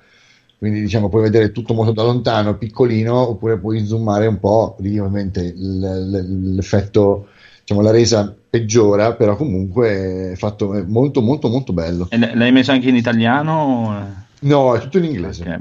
C'è comunque anche quella in giro. È tutto, questo qui è tutto in inglese. E comunque si guarda nel Gokui, che praticamente la versione base aveva lo stregone, la ladra e il guerriero. Esatto. Poi nell'espansione Hellfire è uscito il monaco, il bardo e il barbaro. Ah, ok. E qui invece c'è anche una classe che si chiama l'assassino. Assassino. Che non ho capito bene che cosa. Sono curioso di vedere che cosa fa. Cosa è in grado di fare. Probabilmente non potevano mettere il ladro pulito, allora ha messo l'assassino perché più melee. È possibile, sì, no. È possibile. La cosa più noiosa in assoluto, e che è una cosa per cui io ho adorato Diablo 2, è che cammina lento. È lentissimo. Vabbè, Diablo 2 sembrava Tetris all'ultimo livello. Sono velocissimo. Sì, ma anche tu quantomeno potevi, cioè all'interno potevi correre, avevi un'opzione, pigiavi un tasto e iniziava a correre più veloce. Se non vado errato. Qui invece tu clicchi sul punto in cui deve arrivare, lui piano piano e poi si muove come un dannato e va lentissimo. È una cosa che è terrificante, però è sempre stupendo Diablo, c'è niente da fare. È vecchiotto. Molto vecchiotto, ed è invecchiato tutto sommato neanche troppo bene, però si lascia giocare, cioè nel senso è una bella sfida, un bel giochino, tutto sommato è rimasto un bel gioco da provare, per chi non l'avesse mai provato io lo consiglio assolutamente. Potendolo recuperare a pochi euro o addirittura gratis. Adesso vorrei vedere se riuscisse, mi piacerebbe trovare anche una versione del 2. L'unico ci sarà sicuro. Sì, penso anch'io. L'unico che non ho mai giochi tante volte li hanno anche regalati sugli store. Sì, molto, molto probabile, però ti dico, per me che non è mai uscito, quindi ho trovato questa versione e mi ha intrippato tantissimo, e dai, finalmente me lo posso giocare di nuovo. Però sì, ti ripeto, pensavo fosse una cosa molto più passatempo, e invece no, le balle, cioè non è per niente un passatempo, è un gioco impegnativo. quando inizi una sessione devi comunque arrivare a farti tutto un intero livello, sia dal punto di vista dell'esplorazione, sia dal punto di vista del trovare la backdoor che ti permette di tornare a Tristran senza doverti fare gli altri livelli. Una volta che l'hai trovata sei a posto, nel senso che comunque tu ricomincerai da quel livello lì, dovrai rifartelo tutto da capo, però da quel livello lì, e andrai a scendere. Però all'inizio, quando avevo appena iniziato, tipo, non so, facevo i primi 3 livelli, poi magari non so, chiudevo perché dovevo andare a mangiare, dovevo andare al lavoro. Il giorno dopo mi ricollegavo, cioè mi riaccendevo, e praticamente era come se non avessi fatto niente. E quindi l'ho praticamente rincominciato forzatamente per 3-4 volte, finché ho detto basta, sono andato a cercarmi i portali, tutte le varie cose, adesso va bello liscio. Però all'inizio è stata dura, veramente dura, perché dici vabbè, tanto salva comunque in ogni caso, i mostri non respawnano, no. Zio, sei rimasto negli anni 90. Tutto respawna qualunque cosa. No? Bene, comunque leggo qua in giro proprio da Battle.net che Diablo 2 esiste per Mac ma solo su Leopard. E vabbè, ciao. Dopo non hanno praticamente non funzionava più, e Blizzard non ha mai fatto una patch per farlo funzionare. Non so se magari esiste qualche patch amatoriale, e su Mac è solo in inglese, mentre su Windows è in italiano. Il 2 è questo? Sì. Ok. Non ho mai provato il 3, fino adesso sono penso uno degli unici che non ho mai provato il 3. Mi sembra ci sia per Mac anche il 3. Sì, il 3 c'è anche per Mac. Il 3 dopo l'hanno fatto per PlayStation. Sì, ma poi non ne avevo neanche, cioè, ne avevo sentito di tutti i colori. Gente che aveva detto che era no, l'hanno sistemato. Infatti. Sì, all'inizio era una rottura di cazzo, perché praticamente esisteva il mercato online, no? E tu le cose sborone le dovevi comprare coi soldi veri dagli altri, e allora era un delirio. Ma dopo hanno tolto tutto, non esiste più quella cosa lì, e trovi di tutto, e c'è sempre stagioni su stagioni su stagioni. Non è male, eh? Per me è molto molto molto meglio il 2, però non è male. Ok, anche perché con tutti i soldi che la Blizzard si è fatta nell'arco degli anni, anche, cioè mettere le transazioni anche su Diablo 3 lo stronzi, vabbè, ma la se stessa possono... gente che ha fatto più che altro mi sa che il problema è che aveva lasciato aperto il mercato tra i player, cioè il problema grosso era che c'erano un sacco di oggetti difficili da ottenere, e però c'era un sacco di gente tipo cinesi, sai, classici che fanno mercato, che vendevano questa roba qua per soldi veri, quindi c'era un mercato nero parallelo enorme. Esatto, non erano, è diventato un problema enorme. Non erano microtransazioni di Blizzard, non dovevi comprare la roba da loro, dovevi comprare dagli altri giocatori. Esatto. Vabbè, secondo voi Marco come si compra tutte queste cose? Scusate. No, ma per me quando l'abbiamo giocato io il Phoenix non c'era già più stato. No, era già finito quella volta. Noi l'abbiamo finito, ci siamo fatti anche un paio di stagioni insieme, un po' l'ho fatto solo offline, mai online. No, era carino. Carino, dai. Non è, ti ripeto, più bello il 2. Il 2 è molto più bello, sicuro. Sai cos'è che dovessi provare? Non so però se funziona su Mac, piuttosto che Diablo 3, Path of Exile. Path of Exile è gratuito, oltretutto, e è fatto praticamente da quelli che fecero Diablo 2, poi se ne andarono da Blizzard e fecero Path of Exile, e hanno fatto Path of Exile, che è proprio Diablo 2 ai giorni nostri, diciamo, che è il Diablo 3 che la gente avrebbe voluto, quello che sarebbe dovuto essere, esatto, con un sistema di crescita del personaggio, di perk, che è praticamente la sferografia di Final Fantasy X. È una roba gigantesco. Se non me lo dicevi era meglio. Però pienissimo di roba, lo supportano tuttora da Dio, è molto molto molto figo, molto più, perché Diablo 3 la cosa che non è piaciuta molto anche è il fatto che è diventato molto cartunoso, molto... un po' alla Torchlight. Esatto. Ho preso un po' un World of Warcraft anche, e invece Path of Exile è proprio gore, brutto, sporco, cattivo. Dovresti vedere se c'è per Mac. Tant'è, è pure gratis. Sì, è gratuito, questo è bello. Infatti guarda, lo dice anche Lorenzo in chat, Path of Exile è molto meglio di Diablo, di Diablo 3 è molto meglio. Va bene, adesso passerei la palla a Daigoro, parlaci di milioni di cose, hai tutta un'estate. Vabbè, Quanti milioni di euro hai messo da parte in questa stagione? Guarda, non lo so, devo ancora contare. Poi quando divido il mucchio vi faccio sapere. Ti buttavi con la palla nella stanza. Ma sì, ma da buon genovese ce l'ho tutto in dispensa. Ok. E non vi do l'indirizzo. Prego, hai 7 ore per raccontarci tutto. Ok, io innanzitutto ho finito Dragon Quest, che è stata un po' praticamente la mia epopea estiva. E me lo sono fatto tutto su PlayStation 4 Pro. Ne avevo già parlato un pochino, ne avevamo già un po' accennato mesi fa. E devo dire che in effetti tutte le aspettative che mi ero fatta su come si sarebbe evoluto il gameplay per raggiungere comunque una profondità che mi aspettavo da un gioco di ruolo giapponese di quel tipo lì, e alla fine comunque ci è arrivato e non posso dire nulla, e non mi ha deluso. Cioè, è un gioco che finisce 3 volte e diventa veramente una figata pazzesca tutte le volte che si riavvia. E niente, comunque quello è finito. Non posso parlarne troppo del finale, perché comunque sarebbe uno spoiler per chi lo vuol giocare, anche perché è appena uscito di recente sulla versione Switch, che è uscita con dei contenuti inediti, qualche aggiunta.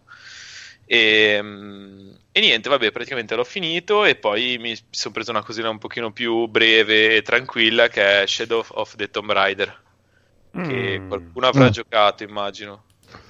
Mi pare Edoardo?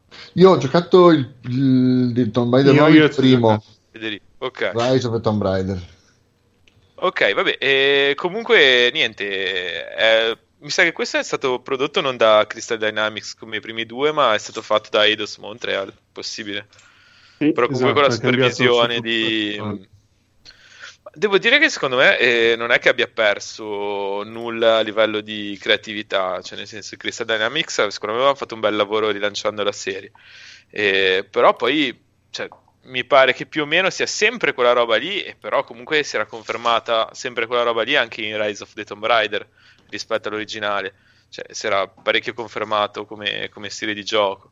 E il terzo è un'altra... Però qua, hanno cambiato un po' la direzione, sì, perché hanno puntato meno sulle sparatorie, esatto. Quello secondo me è stata una bella scelta, anche perché comunque era la cosa che forse funzionava un pochino meno, esatto, nel senso che poi diventava... Però il mercato secondo me non gli ha detto bene, perché ha avuto molto meno a me che sia stato subito un po' svenduto.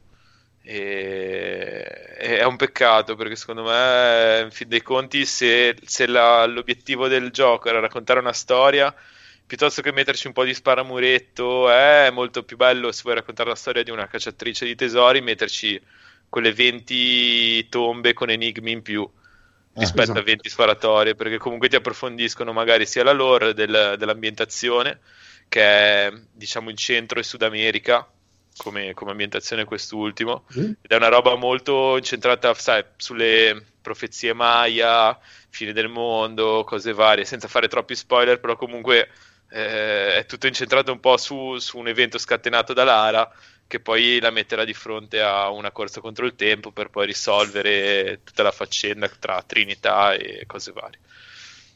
E niente, dal punto di vista del gameplay, appunto, come diceva anche Federico, c'è parecchio più esplorazione, più risoluzione degli enigmi, alcuni direi anche carini, con idee di meccaniche che secondo me appunto fanno capire che questo passaggio di direzione dei giochi da Crystal Dynamics a Eidos secondo me non è patito particolarmente, solo che magari certe scelte sono state poco accettate. Infatti, secondo me, ci sono un sacco di belle idee negli enigmi, all'interno delle cripte, che comunque ogni volta ti fanno tentare un approccio diverso per procedere. Cioè, veramente ci sono parecchie cose carine, a livello sia di meccaniche unite anche all'acqua spesso. E un'altra grossa novità del titolo è stato che hanno inserito il nuoto in maniera più approfondita. Ora non mi ricordo se nei vecchi fosse possibile nuotare, però in questo ci sono tanti passaggi sott'acqua, spesso in cui è necessario sfruttare le alghe o comunque delle coperture, perché comunque ci sono dei pericoli anche sott'acqua.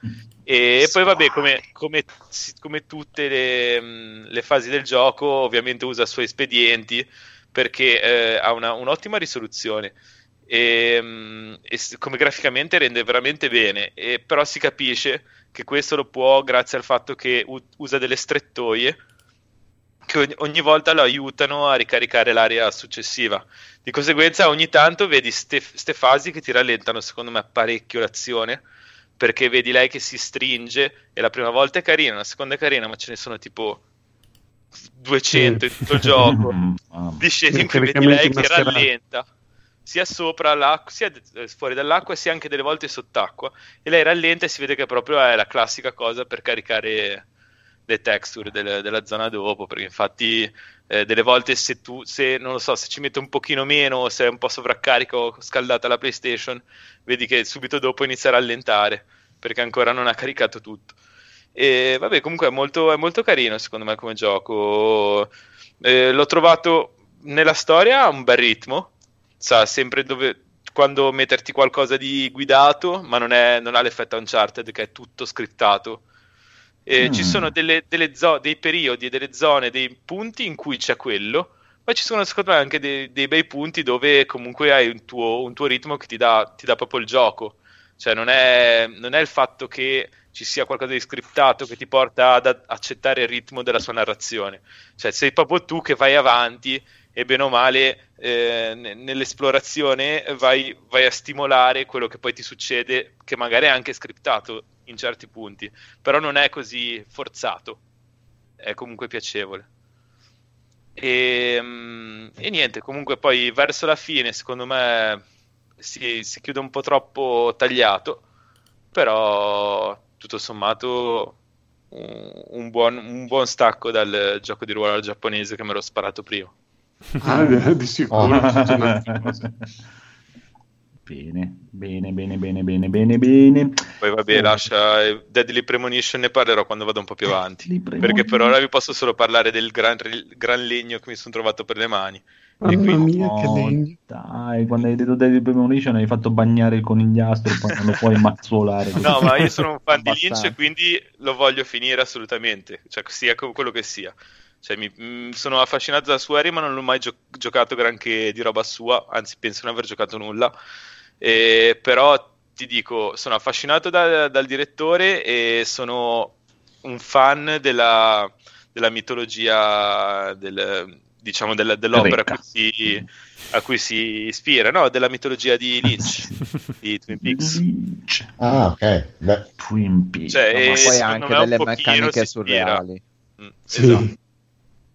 Il problema è che tecnicamente è orribile, che ne dica qualcuno. Sì, era orribile anche al lancio, non è che è veramente brutto come gioco, sì. Quando poi prendi la macchina in mano che inizia ad andare dove vuole, inizia a farti tutte le aiuole io penso di averlo chiuso lì. Io sono arrivato al primo momento in cui ho dovuto usare la macchina e ho detto ok, va bene, è troppo. Ma anche l'uso del PG è proprio ma neanche su PlayStation 2 allora, è una mezza merda, diciamo. Le sparatorie devo dire che mi hanno stupito, perché tutti dicevano che non riuscivi a puntare, no, invece io con la Switch ci riesco abbastanza bene. Poi è bello, poi vedi questi mostri che si girano a incontrare, iniziano a camminare sulle mani e sui piedi, è bellissimo sparargli in testa. Però per il resto delle meccaniche l'ho trovata un po' dura. No, ma la direzione artistica è unica. Magari avesse avuto un comparto tecnico all'altezza di tutte le idee che ha buttato dentro, anche lo sviluppo del personaggio, il fatto che comunque lo devi curare, ci devi andare appresso, poi lo sfondamento della quarta parete. Dal punto di vista proprio artistico è innegabilmente un capolavoro. Il problema è che è veramente ma molto più dei giochi di Suda 51. Qui devi far finta che l'aspetto tecnico sia trascurabilissimo, però ne vale la pena se sei affascinato come dici tu, da questo mondo. Veramente se esistesse una modalità guidata in cui non mi fa fare le parti di gameplay, ma mi fa vedere solo c'è su YouTube. Infatti mi sa che me la andrò a recuperare lì, perché si chiama video di gameplay. È veramente un legno, ragazzi. E infatti il 2 che dovrebbe uscire su Switch, chissà perché il problema è quello, perché se il conigliato ci volesse bene ci porterebbe un bel gameplay su Twitch di tutto il gioco spiegato con tutta la lore un po'. Bravo. Ottima non idea. So usare OBS ancora. A parte che non ho tempo anche per citazioni di cinema e tutto, e ci spieghi come gira il mondo. Io poi ci spieghi ogni cosa. Vedi qua, esatto, una citazione di una tal cosa. Dai. Io lo guarderei. Mi ripeto, l'unico che lo può fare così come lo volete voi è Aku. Quindi invocate Aku, e lui è veramente che può mettere non solo citazioni cinematografiche, ma anche sul folklore giapponese. Ecco, Aku, se ci stai ascoltando, fallo un gameplay di... Dai, fallo un gameplay, no? Che cazzo ti costa? Va bene, va bene. Comunque, leggo qua che dobbiamo convincere il Codolo ad andare alla fiera del fumetto cosplay di a San Donà. Sì, con il buon Lorenzo. Ha detto che ci devi andare assolutamente, che ci devi fare il reportage. Va bene. Quando c'è? Settimana prossima mi sembra il 15, il 14, 13 e 14 dovrebbe essere. Cioè, citazione, fare o non fare, non c'è provare. Potrebbe essere, sì, è tipo a 5 km da casa mia, quindi potrei. Ma te li puoi fare di corsa, dai. Sì, va bene. Se non lavoro, molto volentieri. Ok, molto bene, molto bene. Allora, con cosa andiamo avanti? Andiamo avanti con questo 82% di Blasphemous. Come lo vedi con gli altri? Lo vedo che il gioco incomincia No, quello ieri sera sì, ieri notte sì. Non so se vi è mai capitato di fare quelle sessioni di gioco in cui vi incaponite ad andare avanti in un gioco difficile, non fate altro che morire, ma voi continuare. Mi è capitato un po' su Sekiro. Esattamente. Tanto che... poi sono notte che non dormo, quindi perché ho insistito, infatti ho preso il joypad, l'ho scoppolato contro il muro e me ne sono andato a dormire. Oggi l'ho ripreso un po' a mente fredda e finalmente sono riuscito ad arrivare in quella zona. È buggato. Ci sono alcuni bug sulla versione Switch, confermata dal collega di Alessio di Tricast. Poi ci sono alcuni bug a questo punto del gioco della PlayStation 4, quindi all'82%, sono quasi alla fine, spero. E qualche piccolo baghettino lo sto riscontrando, soprattutto nei combattimenti con i boss. E finché nel gioco ok, ma nei combattimenti con i boss i bug, a meno che non siano a tuo favore, cominciano a diventare fastidiosi. A mio favore, non si può. Confermo che la direzione artistica di questo gioco per me è stupenda. Continuo a scoprire nuovi scorci di questo mondo. Incomincia ad acquisire anche un senso la geografia, che a quanto pareva era stata criticata in certi gruppi o da persone un po' più autorevoli del sottoscritto.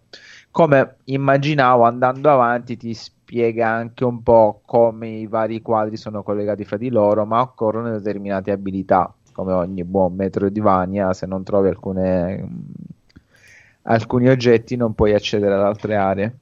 E lì ti incomincia anche a far capire più o meno come è strutturato il mondo e la mappa, e quindi non è vero che è anche vero che esci da un palazzo e trovi la montagna innevata, d'accordo, ma stiamo comunque parlando di un mondo fantasy, non mi aspetto io tanta verosimiglianza. Più ci gioco più mi piace, anche alcuni boss sono migliorati nelle meccaniche. Ne sto incontrando un paio che invece sono proprio presi di paro paro dall'epoca 16-bit, quindi sono un po' scorrettucci e non ti danno quella sensazione di batterli con le tue abilità, ma perché hai imbroccato la partita giusta, la sessione giusta, e l'hai ammazzato. Magari se dovessi rifarti un'altra partita dopo lo stesso boss non ci riusciresti, cosa che invece con altri boss... una volta capito tutte le strategie lo puoi fare, non dico tranquillamente perché devi avere dei riflessi della Madonna, sia perché più vai avanti più i nemici diventano forti, ma anche perché siamo sempre lì, i comandi secondo me non sono la cosa, anche se li hanno migliorati parecchio dalla demo, non sono la cosa migliore del gioco. La cosa migliore del gioco, ripeto, sono i dialoghi, tutta la lore che c'è dietro e tutta la direzione artistica e la grafica. Alcuni espedienti visivi sono veramente bellissimi. Da quel punto di vista si vede che la Software House ha tante idee. Magari dovevano assumere un giapponese per fargli fare per limare i dettagli di questo genere, che per incasinare forse... tutto. No, adesso vi sputtano tutto il lavoro di un anno. Stronzi. Ma così a memoria io non ricordo metroidvania europei, ma potrei sbagliare. Beh, la Mulana non è, no. Non l'ho giocato, giocato non americani, ma europeo. No, Hollow Knight dovrebbe essere americano, quindi anche Action Verge dovrebbe essere americano. Europei non ne ricordo, e quindi ci sta anche l'inesperienza.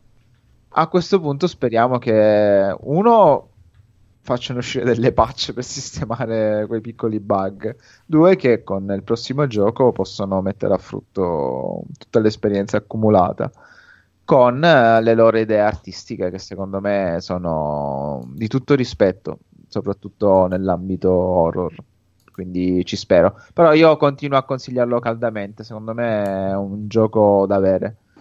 Per chi non è interessato, scontato, ne vale la pena. Chi è fissato come me a prezzo pieno. Io sono all'82%, non so come sarà arrivare alla fine, in che condizioni ci arriverò, e non so a questo punto quanto saranno difficili i boss finali.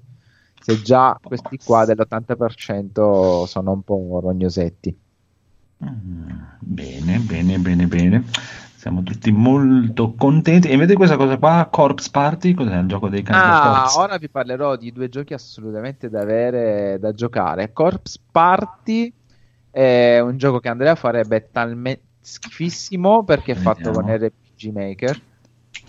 Anche se poi non ricordo qual è la Software House che se l'è preso e l'ha sistemato per la Sony, sempre sotto la produttrice della Sony, con una versione migliorata e più ampliata di contenuti, uscita per PSP, e io la sto giocando gratuitamente come ha fatto Edoardo, ma ho comprato la versione per PS Vita, ma peccato che la mia PS Vita sia morta, ecco.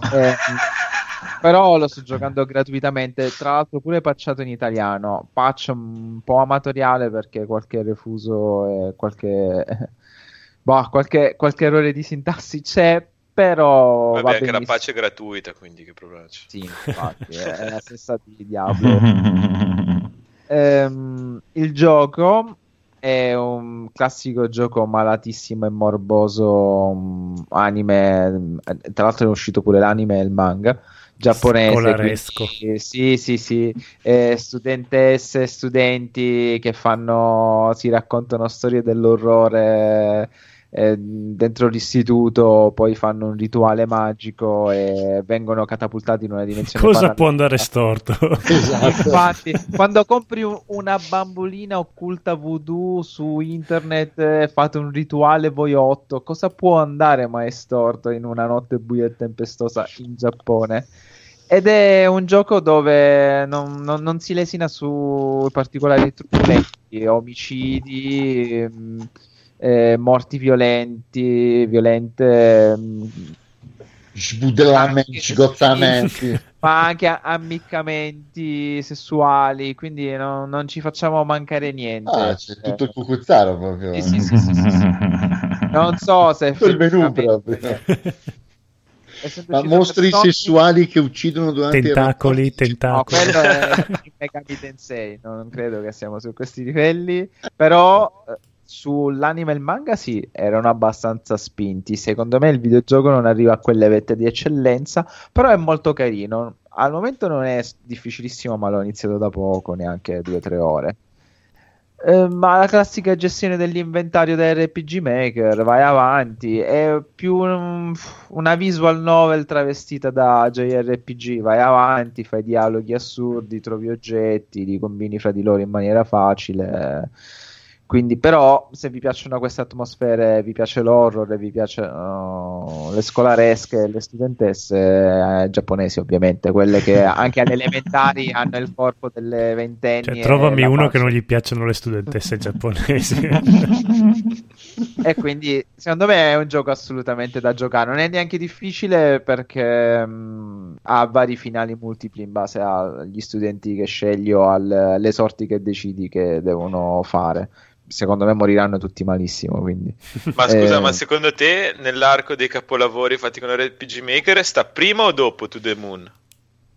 Io To The Moon lo considero sia bellissimo per me Io sono, in questo caso mi trasformo in Andrea e per me è una cagata. due coglioni di come la corazzata Potionski. Ok, sì, d'accordo. L'ho giocato e finito anch'io, però lì The Moon.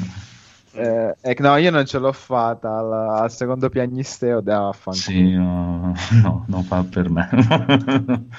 Questo sembra più carino, eh? Peccato che anche qui ti devi immaginare tutto perché non si vede niente su schermo. No, non è male la grafica. Poi ci sono anche alcune cutscene animate, proprio tipo quello nuovo sembra figo. Hai visto 8 ore fa hanno fatto l'annuncio di Corpse Party Blood qualcosa. Quello per PS Vita, ma se quello è morta la PS Vita. Bravo, esattamente. C'è però c'è una versione su Android, ma la modifica cifra di €40. Ma c'è anche su PC.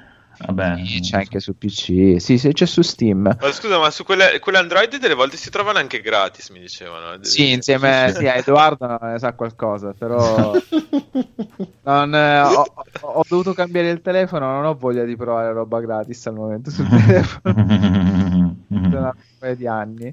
E poi io assolutamente, soprattutto, questo lo dico, ne aveva parlato Jack, lo squartatore. E ho detto, alla fine mi sono deciso di provarlo perché c'era un Humble Bundle, non monthly, da pochi spicci. Ma secondo me è il gioco perfetto per Switch. Darkwood è un survival horror con sistema di crafting, ma è veramente survival perché tu sei uno straniero. Devi incominciare a ricordare chi eri e cosa facevi a poco ed è ambientato in un universo post-apocalittico però molto più moderno e ha quell'atmosfera alla Stalker. Infatti il team di sviluppo credo sia appunto russo e il gioco è ambientato in una landa desolata russa. Chi ha amato Stalker di Tarkovsky praticamente riconoscerà le atmosfere. Chi non ha amato Tarkovsky? Credo che Edoardo possa capire, visto che stava anche leggendo il libro. Esattamente. Ma Edoardo è completamente pazzo. In Cile così nel weekend, Edoardo. Stiamo parlando di Stalker di Tarkovsky, uno dei più grandi film della cinematografia mondiale, quindi io mi rifiuto di continuare avanti con questa parte. Il gioco ha un'atmosfera pazzesca, fa realmente paura nonostante la grafica a volo d'uccello, ti trasmette una tensione assurda perché c'è questo male che si è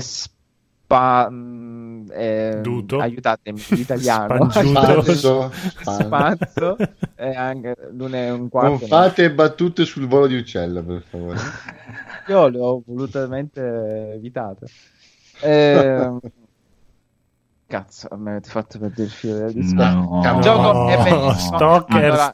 I difetti del gioco sono comandi un po' legnosi e il fatto che ha un inventario che forse proprio deriva dal Diablo 1 e ha questo sistema di crafting che vi permette appunto di crearvi oggetti adibiti alla sopravvivenza. Il casino è che appunto è un survival in piena regola, quindi voi dovrete passare ogni giorno cercando di sopravvivere, cercando cibo e acqua razioni più che altro per recuperare l'energia, cercare la benzina per far partire il generatore perché di notte non potete uscire al buio perché il buio vi uccide praticamente perché spuntano mosse di ogni genere, un po' alla Don't Starve, non so se avete presente.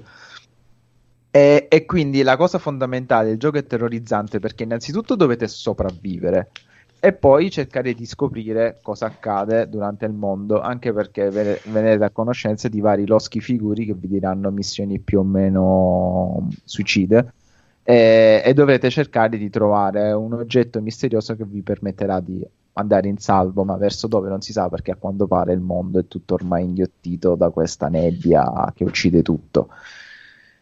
È un gioco di un'atmosfera pazzesca, secondo me proprio Switch è l'habitat naturale per questi giochi. Io veramente sto impazzendo, ma non posso comprare anche la Switch. Ci sto giocando su PC quando posso e quindi mi dispiace perché veramente vorrei fare tipo 3 giorni intensi con questo gioco, che a quanto pare anche questo in base al tipo di epilogo che riuscirete a raggiungere, a quanto riuscite a sopravvivere, ci saranno vari finali. Lo trovate a poco, lo trovate per tutte le console, tutti i PC e sicuramente anche gratuitamente, e quindi sicuramente è un gioco da provare. Poi ha queste meccaniche difficili perché oggettivamente è ostico, cioè devi prima pensare a sopravvivere e poi allo svolgimento della trama. Ma esiste una modalità facile? Inizia da normal, da normale. Io allora no, non ce la faccio.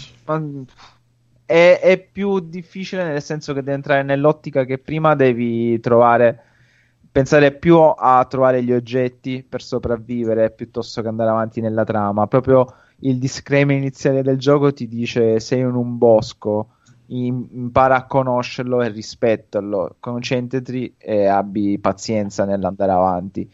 Quindi tu magari sei spinto subito, incontri il primo PG che ti dà la missione e ti dici ci vado subito e muori come un cretino perché non sei equipaggiato, perché la tua capanna, la tua base dove stai non è abbastanza fortificata, sì, perché puoi barricare le finestre, mettere le trappole per i mostri, perché la notte non puoi assolutamente uscire, almeno per ora.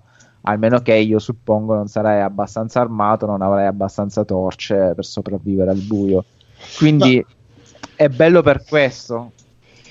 Cioè, se la sopravvivenza non diventa ossessiva, cioè nel senso non diventa una parte ossessiva del gioco che ti impedisce di andare avanti, è figo anche l'idea, eh.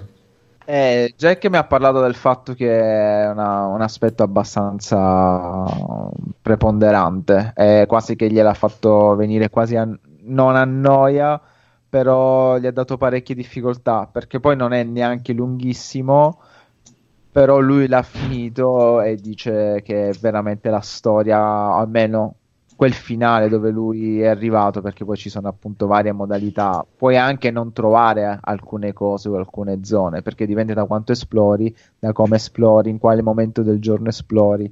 Quindi da questo punto di vista la mappa, come dico sempre, no, come secondo me un open world deve essere, non è tantissima ma è ben condensata, con tanti punti e tante cose da trovare e da scoprire. Quindi io nelle mie prime ore di gioco ero proprio esaltato, però io sono un amante del genere, poi a me piacciono i giochi difficili. Io non l'ho trovato difficile, l'ho trovato un gioco in cui non devi avere fretta, devi essere veramente paziente come ti beh, a parte il fatto che a me comunque il genere non ha mai particolarmente appassionato. Cosa mi spaventa è che se diventa una roba che mi allontana dal andare avanti con la trama più di quanto sia interessante disperdersi, e a quel punto la trovo più un fastidio quella meccanica rispetto a un godermela. Però io comunque non sono un appassionato, quindi anche quel poco magari non me lo godrei lo stesso, anche se fosse quel tanto giusto per un survival, senza che comunque ha un interesse a svelare una trama. Comunque quel tanto a me andrebbe a noia facilmente. Però se hanno trovato equilibrio. No, secondo me c'è proprio questo rischio, perché ha anche una gestione dell'inventario troppo macchinosa e molto lacunosa. Secondo me da quel punto di vista poteva essere gestita molto meglio. Veramente sempre un gioco anni 90, apri la schermata, trascini l'oggetto, lo trascini un'altra volta. Sì, per quello lo vuoi su Switch, perché dici se ce l'avessi su Switch potrei anche dare quei 10 minuti sull'inventario che magari sono sul gabinetto, invece esattamente, o sono sul treno quell'ora e mezza e ci gioco fisso. Invece se sono lì davanti al computer preferisco giocare un titolo più corposo, anche se ripeto questo cioè, ho voglia proprio di giocarci, ma non avendo il tempo un po' mi rode. Però è scritto bene comunque, mi sembra. No, mi sembra, non sono arrivato al finale, però ho avuto conferme che è veramente scritto bene e che anche lui dice è peccato che ci sono determinate meccaniche che ti fanno quasi passare la voglia di giocare. Quindi io faccio il dovuto distinguo. Secondo me è un più che bel gioco, però provatelo. Questo in quel caso io l'ho provato e mi ci sono innamorato, magari non so se arriverò alla fine. Sì, perché però è del genere comunque, perché è del genere survival che lo pratica, allora lì ci mette una storia veramente interessante. Però sì, per uno che ha solo piacere magari a vedere una bella storia horror e comunque non è appassionato di survival, magari potrebbe avere dei blocchi.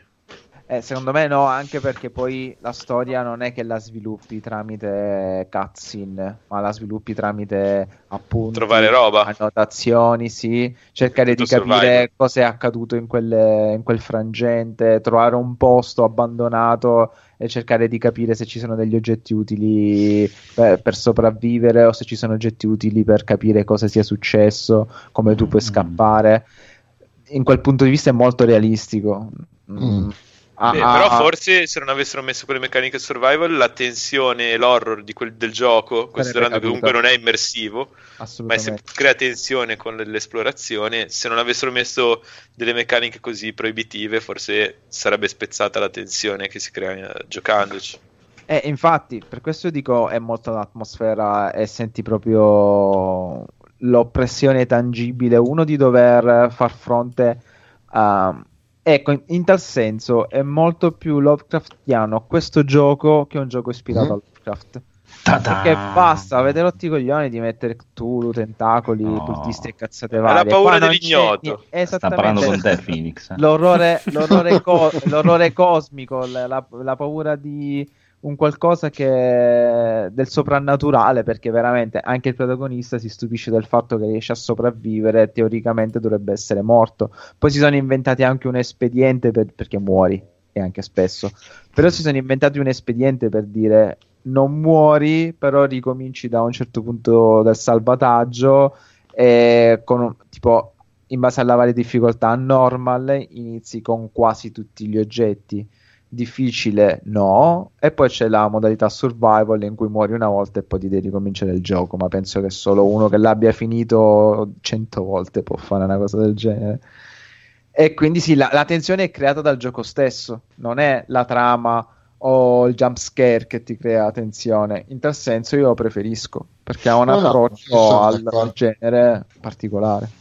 No, io sono d'accordo con te, però il discorso, la preoccupazione anche di Daigoro è il discorso che se io devo, cioè se il dover fortificare la casa mia, se dover gestire il mio inventario diventa un gioco a sé, diventa un gioco a sé, allora io non sto giocando due giochi separati. Nel primo ho un gestionale in cui devo gestire una casa o un'abitazione, in un'ambientazione dove devo restare protetto dal mondo esterno, e dall'altra ho un gioco dove devo investigare su quello che sta succedendo fuori. Però mi sembra di capire che ormai è tutto integrato. Sì, c'è una buona amalgama. Non è che tu trovi il loot per strada. Sì. Tu, cioè, sai, devo parlare con il mercante perché mi serve la benzina, perché se io non c'ho la benzina non posso produrmi il legno per fare le assi per barricare le finestre. Okay. Cioè, è tutto ben amalgamato. Che io non devo uscire di notte, se esco di notte a mio rischio e pericolo, comunque devo essere armato, il combattimento non è dei migliori, ma il combattimento non lo puoi neanche affrontare perché sei un essere umano contro cani, mostri e cose varie. Certo. E lì c'è anche l'approccio stealth, cercarti di nascondere, cercare di avere le trappole, ad esempio se ci sono i cani tu puoi distrarli con delle fettine di carne in maniera che loro si allontanano e tu puoi andare nella zona in cui loro stavano cercando qualche cosa. Cioè, l'approccio deve essere sempre il più evasivo ed elusivo possibile. Ma e ci quindi sta. È l'approccio stesso che ti dà la sensazione del survival. Certo. Non è la trama, il lato oscuro, trama che comunque c'è, ma che tu devi scoprire tramite gli indizi. Chiaro. Bravo, ce l'hai quasi venduto. Un'ultima domanda, c'è Terminator in questo gioco? Guarda, c'è un personaggio che ci assomiglia parecchio, ma non credo che sia lui. E allora è brutto. Allora andiamo avanti. E poi come mercante avrete a che fare anche con un lupo mannaro, quindi. Allora è bello. Va bene, bello. Allora, Phoenix. Sì, allora, io ho cominciato... che stai sempre lì nell'angolino, fate che non ci sono, che non ci sono. Esatto. Vai. Allora, ho cominciato dopo anni che mi riprometto di giocarmeli, praticamente Tales of Berseria. Ma perché sei uno sporcaccione. Un pochino per quello, e non lo nego, e un pochino perché è sempre quella, diciamo... casa di giochi di ruolo giapponese che si è sempre contrapposta un po' ai Final Fantasy nel tempo. C'era Final Fantasy e Tales of Berseria. E l'ha fatta armata Tales, di tette. Esatto. Sì, no. Quello era un aspetto molto interessante, però c'era il discorso del gameplay che a vederlo da fuori dicevi è un po' strano, non è proprio un gioco di ruolo giapponese, non è proprio un gioco di ruolo action, è un po' un ibrido. E prendendolo fuori, toccandolo con mano, praticamente mi sono reso conto che non è né l'uno né l'altro, è una giusta evoluzione secondo me di quello che è il gioco di ruolo giapponese praticamente, perché allora cominciamo dal presupposto che anche qui abbiamo una specie di barra che si ricarica col tempo, ok? Ta-ta. Abbiamo dei punti anima, si chiamano, dove praticamente sia 3, 4, 5 in base alle variabilità, livello, eccetera. Con questi punti abilità noi potremo andare a utilizzare delle tecniche, le arti praticamente, che nel gioco, a conti fatti, andranno a funzionare un po' come in un picchiaduro. Quindi con ogni tasto noi andremo a impostarci un'arte diversa e in base alle combo che faremo potremo fare visivamente delle cose diverse a schermo, ed è una cosa estremamente divertente, estremamente figa, è molto gioco giocoso questo. Bello! Carino. È molto interessante, anche carino, perché man mano che vai avanti con anche utilizzarle, praticamente le puoi far evolvere, le puoi far diventare più potenti e visivamente di un gusto incredibile. Bello, bravo. L'hai finito? Non l'ho finito, sono più o meno a metà. Allora, praticamente diciamo che nel gioco noi siamo Velvet, questa ragazza che è diventata un demone, e tutto quanto si basa sulla sua storia di vendetta. Ok? Con la sua vendetta lei praticamente raccoglie attorno a sé dei improbabili amici e nemici che hanno un obiettivo comune e quasi andranno a... si presuppone praticamente di... andare a distruggere lo stato clericale, il che è una cosa fissa. Noi in questo gioco siamo a conti fatti gli antagonisti, noi interpretiamo i cattivi. Si vede che bello, mi piace sempre di più questa cosa. Bombe a mano sul Vaticano praticamente. Magari bello. È ambientato praticamente 100 anni prima di Tales of Zestiria, quindi il primo prequel che fanno di un loro gioco. Allora non mi piace più. Molto bello. Tales of Berseria, ma questo è l'1, 2, 3, 4, 10, 22, questo 38. Questo capitolo, lo 0 la saga, però sono come i vari Final Fantasy, ognuno spiegato dall'uno dall'altro, a parte questo che è il, diciamo, ambientato 100 anni prima dello Zestiria, diciamo il mondo è lo stesso, però è la linea temporale è diversa. Ma le città, scusami, sono come in Tales of Vesperia, sono tipo dei corridoi con qualche porta o sono poi aperte? È il primo che gioco, praticamente hai la città in cui entri, ma sono come la mappa esterna, hai vari mappe tipo corridoi alla fin fine. Ok. È il frequel del sequel. Del reboot del remake. Sì. Il reboot del sequel, del remake, del frequel. Ma te lo dice proprio all'inizio, questo è ambientato 100 anni prima, ma non comporta assolutamente niente. Quindi... in 100 anni quante cose possono cambiare. Perché giocandoti prima il Berseria dello Zestiria vai a vedere, o meglio, non vai a vedere determinate cose che andranno a spoilerarti cose sul Berseria, praticamente. Altre meccaniche molto carine sul fatto che è estremamente giapponese come gioco, è pieno zeppo di minigiochi e attività secondarie, che sia l'andare a far spedizioni tipo gestionale, mandi la nave a cercare i materiali, cucini, fai minigiochi tipo servire ai tavoli il cibo per ottenere dei costumi ma sono divertenti o sono... sono molto carini, dai. Vabbè, quello gestionale della nave ogni mezz'ora ti ricordi di farlo spedire e via, ti porta oggetti interessanti. Il resto è abbastanza divertente, dai, tra un combattimento e la altro è anche carino da poter, diciamo, spezzare il ritmo, ecco. Non sembra male, sono curioso di quello nuovo che deve uscire. Sì, sembra tutto più è esatto. Tutto più è che si spera, ovvero da quanto ho visto dalle varie community dei Tales, che abbiano mantenuto il discorso degli skit, che sono praticamente le interazioni che hanno i personaggi l'uno con l'altro. In determinati punti, in determinati momenti, i vari personaggi tramite una scenetta animata ti faranno dei dialoghi che vanno o a farti delle scene comiche o a farti proprio delle integrazioni della storia, dei loro obiettivi, ma non può approfondirti mentalità e la loro caratterizzazione dei personaggi, che è una cosa molto molto molto bella. Molto bello anche che le cutscene, quelle principali, sono praticamente un anime. Sono molto molto anime comunque come sì, impostazione, anche le cutscene che mettono ogni tanto, quelle che di cui parlavi poco fa, anche quelle, cioè, spesso finiscono nel fare robe cibi proprio di litigi, almeno avevo giocato Vesperia, sì, per circa metà o giù di lì, e comunque tutte queste cutscene finiscono spesso nel ridicolo. Poi sicuramente sono quelle che mandano avanti la storia, no? Sì, esattamente. Intrigante, comunque intrigante. Bene, direi che abbiamo finito i giochi giocati. Ma allora Velvet, prima di diventare famosa, era Underground. No, vabbè. Abbiamo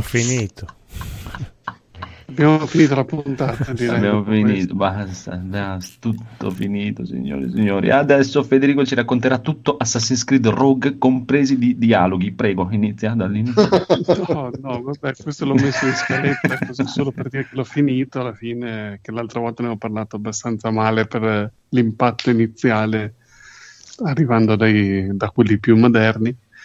E alla fine però dai, l'ho giocato tutto, ci sta. L'ho rasciato un po' perché comunque mi stava scadendo il Play Plus e ho detto vabbè dai, vediamo come va. Sono avanti proprio dritto per dritto nella storia, ho saltato tutte le parti, quelle di navigazione per esplorare tutte le isole, perché qui è tutto ambientato, ci sono delle isole con gli iceberg, è carino come ambientazione. Però mi sono concentrato nella storia e l'hai finito. Ho visto un po' così, questo personaggio cosa voleva concludere. Alla fine è un personaggio positivo, ma ha lasciato proprio la voglia di giocare a Unity, che è l'unico che mi manca. A questo punto mi mancavano solo questi due, perché proprio finisce in un modo che va a Parigi, incontra... Ah sì? Insomma, dopo ho installato Unity, ho avviato Unity, e proprio nell'incipit di Unity che c'è il personaggio bambino, sì, me ne che ti uccidono il padre, no? Sì. Proprio nella cazzina iniziale, e tu nella fine di Rogue vai a Parigi e uccidi il padre. Ah sì? Sì. Tu sei quel personaggio lì?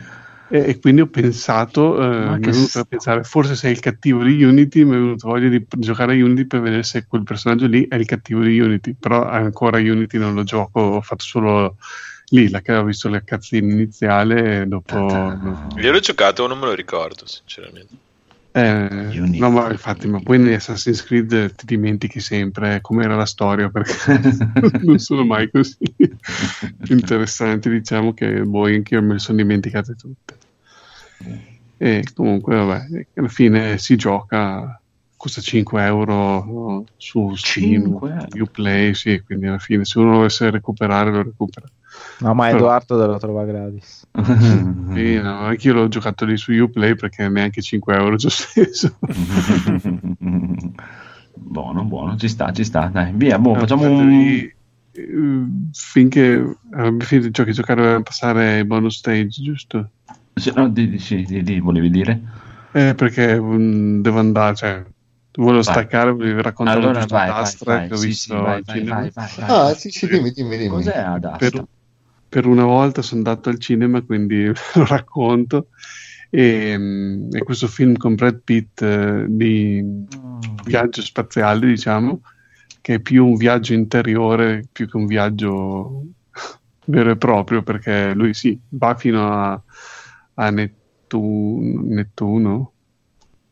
Sì, penso fosse Nettuno, quel pianeta, non mi ricordo. E comunque sì, deve arrivare lì perché proprio all'inizio gli spiegano che suo padre è nato lì tipo 16 anni prima, è scomparsa la sua spedizione e adesso ci sono dei picchi di antimateria che arrivano da Nettuno per una technobubble che non esiste. Questa antimateria lì vicino a Nettuno manda dei picchi di radiazione sulla Terra e crea tipo come se fossero supereroi, tempeste solari tipo, no? Che tipo mandano tutto in tilt, si creano dei casino, quindi dice che questa cosa potrebbe distruggere la vita in tutto il sistema solare, insomma c'è questa minaccia e lui deve andare là a cercare di parlare con suo padre per vedere se è ancora vivo e ma non trova Nettuno. C'è tutta questa premessa qui per raccontare questa storia di questo viaggio di questo personaggio che è dalla Terra, poi va sulla Luna c'è quella scena che si vede nel trailer che combattono sulle macchinine lunari, carino.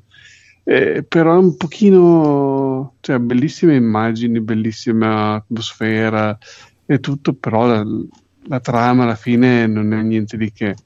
C'è anche una parte che è completamente filler, che ho detto, questo se fosse stato un telefilm sarebbe stata la puntata filler, perché mentre va dalla Luna a Marte, perché poi va dalla Luna a Marte, dove Marte insomma fa tutti i pianeti, e mentre va dalla Luna a Marte incontrano questo segnale di soccorso e si devono fermare ad aiutare questa nave alla deriva, che è proprio una cosa che non c'entra niente con il resto della trama. È il gioco di ruolo giapponese.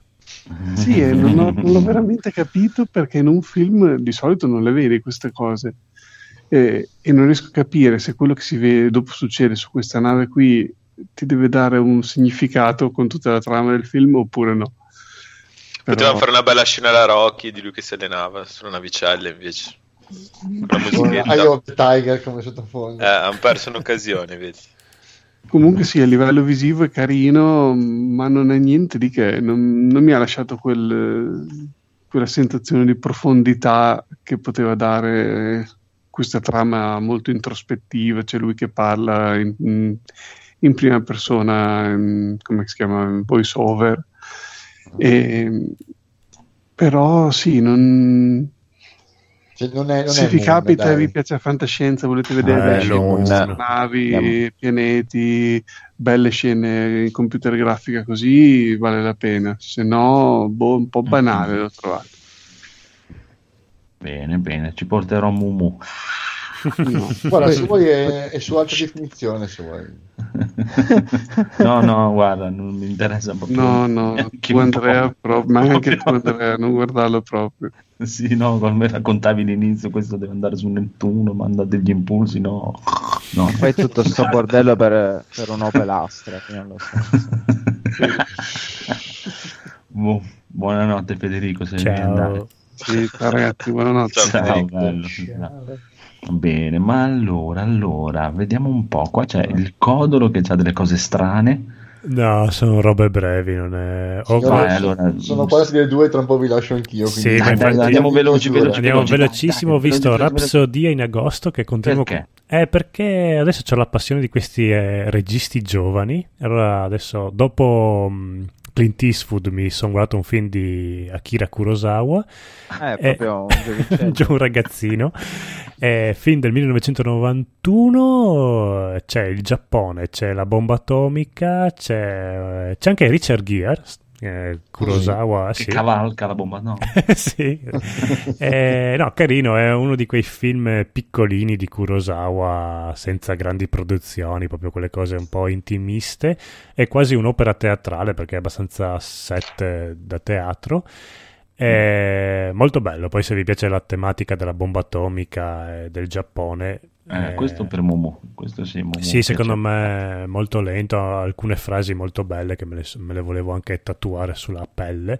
No, carino, poi scenograficamente è anche molto curato, perché Kurosawa si dice che era uno di quelli che metteva anche degli oggetti dentro i cassetti fuori dall'inquadratura, perché comunque si percepivano anche se poi nel film non apparivano mai, quindi era bellissimo. Diciamo, anch'io metto della roba nei cassetti. Sembra una cosa molto particolare. No, però se devi fare un film con 4 calzini, euro, sì, calzini. No, però vedi che la casa dove è girato è proprio vissuta, sì. Probabilmente ci ha dormito tipo 3 mesi per ha fatto anche i bisogni nel water per renderla più vera. No, carino. Senza tirare l'acqua soprattutto. Sì, beh, è tutto vero, la realtà Kurosawa. Poi ho praticamente finito l'ultima stagione di Brooklyn Nati Nati. dove Nati Nati è praticamente la protagonista di questa stagione. Non ho captato la citazione a Street Fighter che diceva Marco. Per un episodio fa uno Shoryuken, Jake Peralta. Ok, no, me lo sono perso allora. Comunque è un crescendo, ogni stagione è sempre più bella di quella di Brooklyn. Sì, è molto bello, molto bello. Anche noi lo stiamo guardando, bellissimo. E poi mi sto guardando per, penso, la quarta volta Samurai Gourmet. Dai, speravo che mi dicessi che stai guardando la seconda stagione. No, ma infatti io speravo ci fosse la seconda stagione. Allora ho detto, boh, allora io me lo riguardo per la quarta volta, così Netflix vede che... la seconda così, ma guarda quanta gente guarda Samurai. Se lo guardiamo tutti 3-4 volte. No, è veramente una serie di Netflix carinissima. Poi, se volete vedere me e Andrea e Samurai Gourmet, io sono il vecchietto in pensione e Andrea è il samurai. Tra l'altro il protagonista ha 60 anni e va in pensione, quindi vuol dire che in Giappone vanno in pensione 5 anni prima i bastardi. Ecco. No, vuol dire che in Giappone vanno in pensione. Vuol dire che in Giappone quindi evviva il Giappone. Basta, ho finito. Buono, bravo. Poi Phoenix, le bizzarre avventure di Jojo. Sì, allora, anche questo dopo anni mi sono deciso di iniziarlo. Mi ha sempre piaciuto il fatto, sì, mi sono infatti pentito mille volte, ho fatto proprio mea culpa. Ed è una cosa fotonica, ma è bellissimo, è estremamente esagerato, estremamente... scenografico, fighissimo, ed è meraviglioso. Io sono arrivato ora alla seconda stagione dove prende le avventure di Joseph Joestar, il nipote di Jonathan, ed è meraviglioso, c'è solo questo da dire.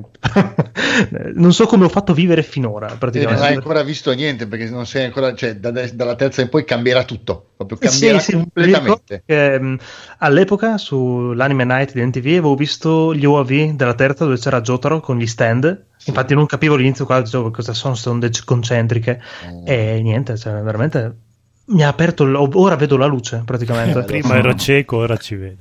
È su VVVVVID, vero? Esattamente. Anch'io lo devo vederlo prima o poi.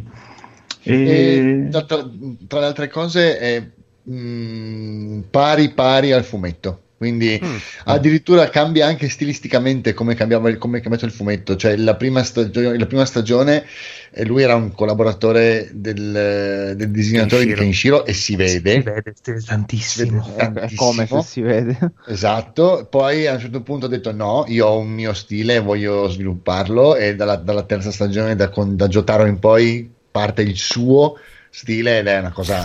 No, io ho il mio stile, ma fa cagare. Quindi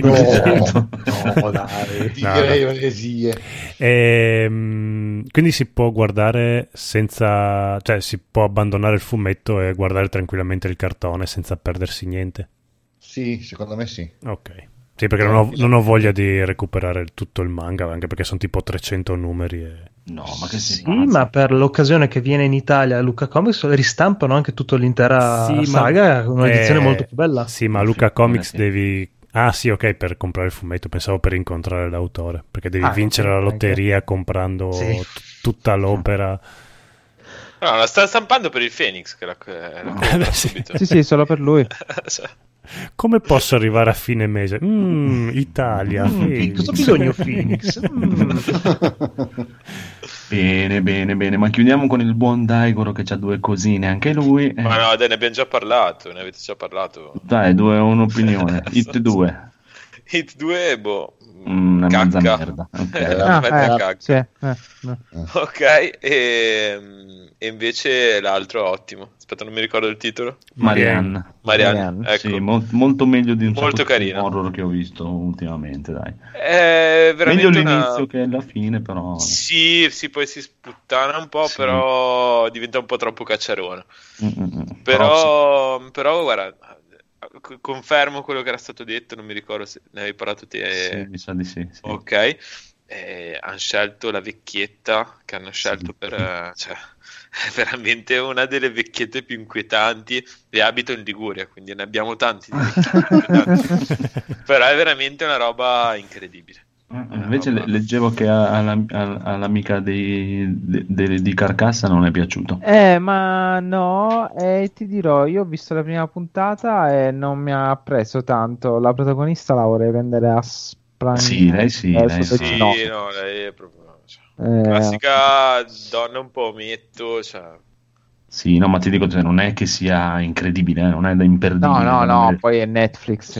Però ti parlo, cioè, veramente, secondo me, rispetto almeno l'80% dei film horror che sono usciti negli ultimi 5 anni è nettamente meglio, proprio di tutti. No, no, sulla vecchietta Martina è stata super crudele, vabbè, ma lei è un'Andrea all'ennesima potenza. Ma infatti ci stava. Sì, poi sono già innamorato. Io adoro le opinioni contrastanti e forti. Quindi.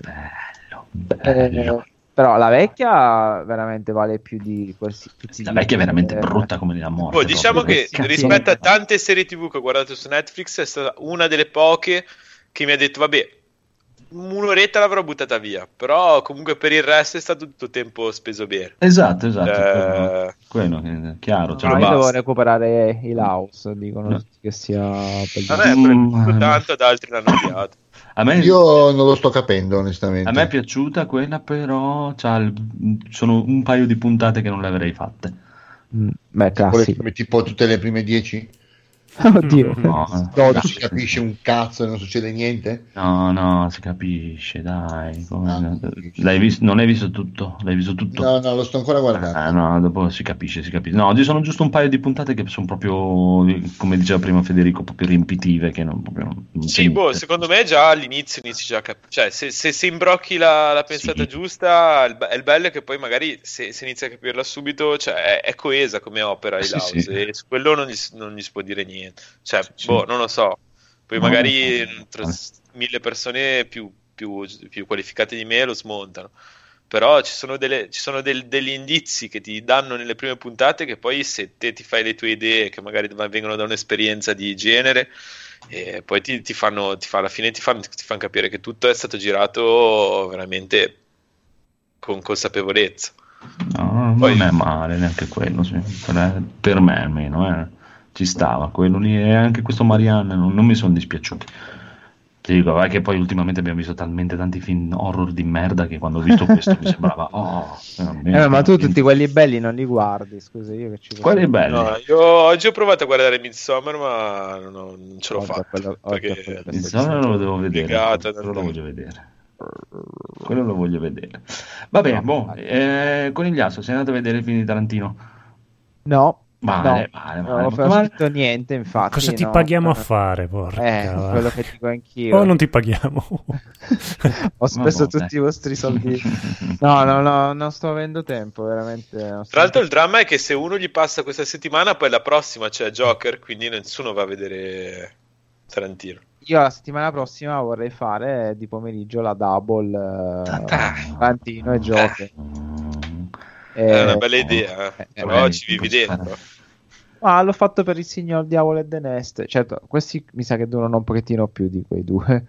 Soprattutto Tarantino 2 ore 40. Però ci provo. Io comunque penso che almeno 2 settimane Tarantino lo tengono. Quindi magari mi faccio una sera l'uno, l'altra sera l'altro. Quindi. Boh, ma anche il Joker ha vinto Venezia e vari premi. Anche se non se lo caga nessuno, magari lo tengono un po'.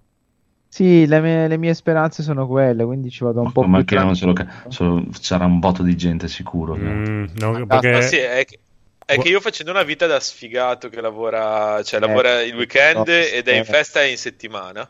Mm-hmm. E c'è la cosa che se gli tolgono gli orari, diciamo quelli un pochino più standard o strani, io sono buono che magari in settimana non me lo vedo. Uh-huh. No, perché questo ne so, magari ci riesco ad esserci una certa ora, non un'altra, e quindi se non me lo programmano con tutta la programmazione completa come le prime settimane, mi ritrovo che magari non per una sfiga non riesco a vederlo. Ma io ti dico, secondo me quello del Joker, cioè, fa il bottone, ma proprio il bottone, perché proprio in giro, cioè, le ultime 2 volte che si è andati al cinema si sentivano proprio anche i ragazzini che evidentemente non hanno capito che film è sul Joker, sì, ma erano tutti lì che dicevano, che esce il Joker, anche per dire il fratellino di Mumu che proprio non, cioè, non hanno capito film. Che è un drammone. No, assolutamente. Solo che si chiama Joker e lo vogliono andare a vedere perché è il Joker. Non gliel'ha detto che non c'è Jared Leto, anche se Jared Leto è un grandissimo attore secondo me, però c'è, cioè, nel senso, gli è stato proprio lo sputtanamento del Joker. Sì. Joker. Anche se non è a me non è dispiaciuto quello di Jared Leto, però era proprio caratterizzato bene. Cacare. No, però era una caratterizzazione. Oh. Questo Joker qui è una cosa che di pelli, dai. Io mi sono visto già un sacco di recensioni in giro, perché tanto non ne sto leggendo neppure una, però no, io invece l'ho vista tutta. Spellando le mani. Quindi. Sì, esatto, no, ma non è quello, cioè, sono convinto che sia un buon film, è fatto un buon film, però la cosa di cui ero convinto è del fatto che ci sono cose che non me ne frega un cazzo di vedere del Joker e che non volevo sapere della storia del Joker, ci sono tutte, e quello mi ha fatto dire no, non ci vado al cinema a vederlo, guardo quando esce. No, ma è un drammone, sì, non è un... Sì, no, ma a parte il fatto che è un drammone, ci sono proprio quei punti proprio che dicevo no, però basta che non me lo facciano, che sia così... Sì, così, ma già immagino, è sfigato, sì, è un reietto, è trattato male, verrà preso per il culo da qualcuno e lui per vendicarsi impazzisce, già la storia... È proprio l'unica cosa che non volevo vedere del Joker. Ma in realtà io ho sentito gente che ne parlava e diceva che secondo loro il Joker è sempre lì, cioè nel senso non è che lo crea durante il film, cioè già il protagonista parte che già ha dentro il Joker. Il fatto che emerga succede perché semplicemente il protagonista è pazzo. Questo è quello che ho capito da quello che delle persone che ne hanno parlato. Poi forse ho interpretato male io, ok. Però non è proprio la classica cosa sfiga nella vita e allora diventi cattivo, che per quanto è una triste verità, però comunque da quello che ho capito non è così banale. Però no, anche perché sennò allora tutti dovremmo essere il Joker ultimamente. Esatto. Il Joker. Va bene, vedremo il conigliastro che ci farà la sua recensione incredibile. Intanto ecco, anche sul fatto così ne parliamo tutti insieme. Anche sul fatto della risata mi hanno detto una cosa che no, come me l'hanno detto no. Ma lì dipende anche dal doppiaggio. Sì. No, del perché ha quella risata, non come ride. Ma sai troppe cose però. Sì, tutto. Lo sei visto praticamente, il piacere di andare al cinema. Ma non me ne frega, cioè, te l'ho detto dall'inizio, da quando mi hanno fatto vedere il primo trailer, che non me ne fregava un cazzo di andare a vedere al cinema, quindi mi sono andato a vedere proprio le recensioni spoiler tranquillamente. Hai infogliato una mentina, gli è andato di traverso. No. È più triste ancora. Se fosse stato così sarebbe stato più accettabile per me. Ha fatto una risata in autotune e no, più triste di così. Va bene. Buono. Allora salutiamo. Andiamo a nanna o a lavorare, dipende. Esatto. Francesco fra un paio di ore andiamo. Sì. Tra 5 ore. Io mi sono impuntato e ho detto no alle 9, quindi ho quell'ora in più, no, anzi quelle 3 ore in più per dormire. Ma ti sei impuntato prima o dopo la lettera di licenziamento? Mentre la scriveva. Sì. Esatto. Ore 9, ok. Bon, dite ciao. Ciao. Ciao. Ciao. Ciao. Ciao. Ciao. Ciao.